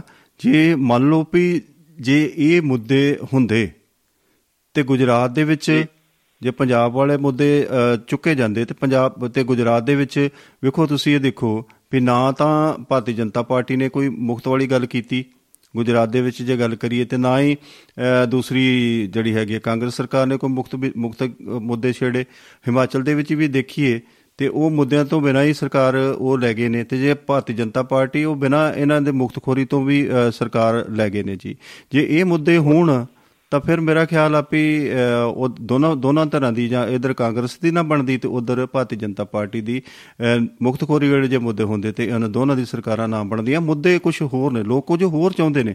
ਅਸੀਂ ਉਹਨਾਂ ਨੂੰ ਕੁਝ ਹੋਰ ਦੇ ਰਹੇ। ਹੋਰ ਕੁਝ ਦੇ ਰਹੇ ਹਾਂ। ਲੇਕਿਨ ਜੇ ਉਹਨਾਂ ਦੇ ਸਿਰਪੀੜ ਦੇਣ ਵਾਲਾ ਇੱਥੇ ਤਾਂ ਹਾਂ ਸਿਰਪੀੜ ਦੇ ਥਾਂ ਉੱਥੇ ਉਹਨਾਂ ਨੂੰ ਗਾਵਾਂ ਨੂੰ ਚਾਰਾ ਦੇਣ ਵਾਲੀ ਜਿਹੜੀ ਹਰ ਪੱਤਾ ਜਣੀ ਨਾ ਝੂਠ ਦਾ ਸਾਰਾ ਜੀ ਜੀ ਗਿਆ ਔਰ ਕੁਝ ਗੱਲਾਂ 'ਚ ਭਗਵੰਤ ਮਾਨ ਹਰਾਂ ਨੇ ਵੀ ਆਪਣੇ ਦਾਸ਼ਾ ਮਾਰੇ ਆ। ਤੇ ਦੇਖੋ ਨਤੀਜੇ ਭੁਗਤਣੇ ਪੈਣਗੇ ਚਾਹੇ ਮੈਂ ਚਾਹੇ ਤੁਸੀਂ ਆ ਚਾਹੇ ਕੋਈ ਵੀ ਆ। ਲੋਕ ਜਿਹੜੇ ਆ ਥੋੜਾ ਉਹ ਦੁੱਧ ਜਾਂਦੇ ਆ ਨਿਰਾ ਦੁੱਧ 'ਚ ਪਾਣੀ ਪਾਇਆ ਨਹੀਂ ਵਰਤਣਾ ਚਾਹੁੰਦੇ। ਜੀ। ਬਿਲਕੁਲ ਜੀ। ਇੱਕ ਮਿੰਟ ਦਾ ਸਮਾਂ ਹੈਗਾ ਜੇ ਤੁਸੀਂ ਕੋਈ ਗੱਲ ਕਰ ਸ਼ੁਕਰੀਆ ਜੀ ਧੰਨਵਾਦ ਮਿਹਰਬਾਨੀ ਜੀ ਜੁੜਨ ਵਾਸਤੇ। ਜਦੋਂ ਤੁਸੀਂ ਸ਼ਰਮਾ ਜੀ ਜੁੜਦੇ ਹੋ ਤੇ ਮੇਰੇ ਖਿਆਲ ਸਰੋਤਿਆਂ ਦਾ ਵੀ ਤੇ ਮੇਰਾ ਵੀ ਮਨ ਲਊ ਵੱਧ ਜਾਂਦਾ ਕਿਉਂਕਿ ਇਹ ਲੱਗਦਾ ਕਿ ਤੁਸੀਂ ਹਰ ਮੁੱਦੇ ਦੇ ਉੱਤੇ ਬੜੀ ਤਗੜੀ ਪਕੜ ਰੱਖਦੇ ਹੋ ਤੇ ਸਰੋਤੇ ਵੀ ਕਾਫੀ ਤੁਹਾਨੂੰ ਸੁਣਨਾ ਚਾਹੁੰਦੇ ਨੇ। ਤੇ ਸੋ ਬੜੀਆਂ ਹੀ ਤੁਸੀਂ ਕੰਮ ਦੀਆਂ ਗੱਲਾਂ ਸਰੋਤਿਆਂ ਨਾਲ ਸਾਂਝੀਆਂ ਕੀਤੀਆਂ ਨਹੀਂ ਬਹੁਤ ਚਾਲ ਸਾਹਿਬ ਇਹੀ ਮਤਲਬ ਕਾਰਨ ਹੈ ਕਿ ਮੈਂ ਪਿੱਠ ਨਹੀਂ ਦਿਖਾਈ ਹੈ ਮੈਂ ਨਾਲ ਹਾਂ ਬਾਕੀ ਬਿਲਕੁਲ ਜੀ ਬਿਲਕੁਲ ਨਹੀਂ ਤਾਂ ਹੈ। ਇਹੀ ਆ ਕਿ ਬਿਲਕੁਲ ਤੁਸੀਂ ਵੇਖੋ ਕਿੱਥੋਂ ਕਿੰਨੀਆਂ ਵਧੀਆ ਤੁਸੀਂ ਗੱਲਾਂ ਕੱਢ ਕੇ ਲਿਆਉਂਦੇ ਹੋ। ਸਰੋਤਿਆਂ ਦੇ ਜਦੋਂ ਤੁਸੀਂ ਸਨਮੁਖ ਹੁੰਦੇ ਹੋ ਤੁਹਾਨੂੰ ਵੀ ਲੋਕ ਪਸੰਦ ਕਰਦੇ ਨੇ ਸਰੋਤੇ ਪਸੰਦ ਕਰਦੇ ਨੇ। ਤੇ ਸੋ ਬਹੁਤ ਬਹੁਤ ਤੁਹਾਡਾ ਧੰਨਵਾਦ। ਜੀ ਤੁਸੀਂ ਬਹੁਤ ਹੀ ਅਹਿਮ ਮੁੱਦੇ ਦੇ ਉੱਪਰ ਅਹਿਮ ਵਿਚਾਰਾਂ ਕੀਤੀਆਂ ਨੇ। ਸੋ ਦੋਸਤੋ ਇਹਨਾਂ ਦਾ ਸ਼ਰਮਾ ਜੀ ਦਾ ਧੰਨਵਾਦ ਕਰਨਾ ਬਣਦਾ ਜੀ ਸੋ ਮੈਂ ਸਤਿ ਸ੍ਰੀ ਅਕਾਲ ਜੀ ਧੰਨਵਾਦ ਜੀ ਸਾਰਿਆਂ ਦਾ ਕੋਈ ਲੋੜ ਨਹੀਂ। ਅਸੀਂ ਇਹ ਸਾਰੇ ਕੋਈ ਥੈਂਕ ਯੂ ਜੀ। ਲਓ ਜੀ ਮੈਂ ਤਾੜੀਆਂ ਤੁਹਾਡੇ ਨਾਂ ਤੇ ਜ਼ਰੂਰ ਵਜਾ ਦਿੰਦਾ। ਥੈਂਕ ਯੂ ਜੀ ਸਾਰਿਆਂ ਸੋ ਇਸ ਜੀ ਵੈਸ਼ਨੂ ਸ਼ਰਮਾ ਜੀ ਹੁਣੇ ਸ਼ਾਮਲ ਹੋਏ ਤੇ ਹੁਣ ਉਹ ਕੱਲ ਕੱਲ ਦੋ ਦਿਨ ਦੀ ਛੁੱਟੀ ਤੋਂ ਬਾਅਦ, ਅਹ, ਦੋਸਤੋ ਫਿਰ ਅਸੀਂ, ਅਹ, ਹਾਜ਼ਰ ਹੋਵਾਂਗੇ ਜੀ ਤੁਹਾਡੇ ਨਾਲ। ਅਹ, ਸੋ ਤਦ ਤੱਕ ਵਾਸਤੇ ਦੋਸਤੋ ਸਾਨੂੰ ਤੁਸੀਂ, ਅਹ, ਛੁੱਟੀਆਂ ਦੇਣੀਆਂ ਨੇ। ਅਹ, ਮੈਨੂੰ ਲੱਗਦਾ ਕਿ ਅੱਜ ਵਾਸਤੇ ਇੰਨਾ ਹੀ, ਅਹ, ਹੋਣਾ ਹੈ ਤੇ ਫਿਰ ਸੋਮਵਾਰ ਨੂੰ ਫਿਰ ਤੁਹਾਡੀ ਕਚਹਿਰੀ ਦੇ ਵਿੱਚ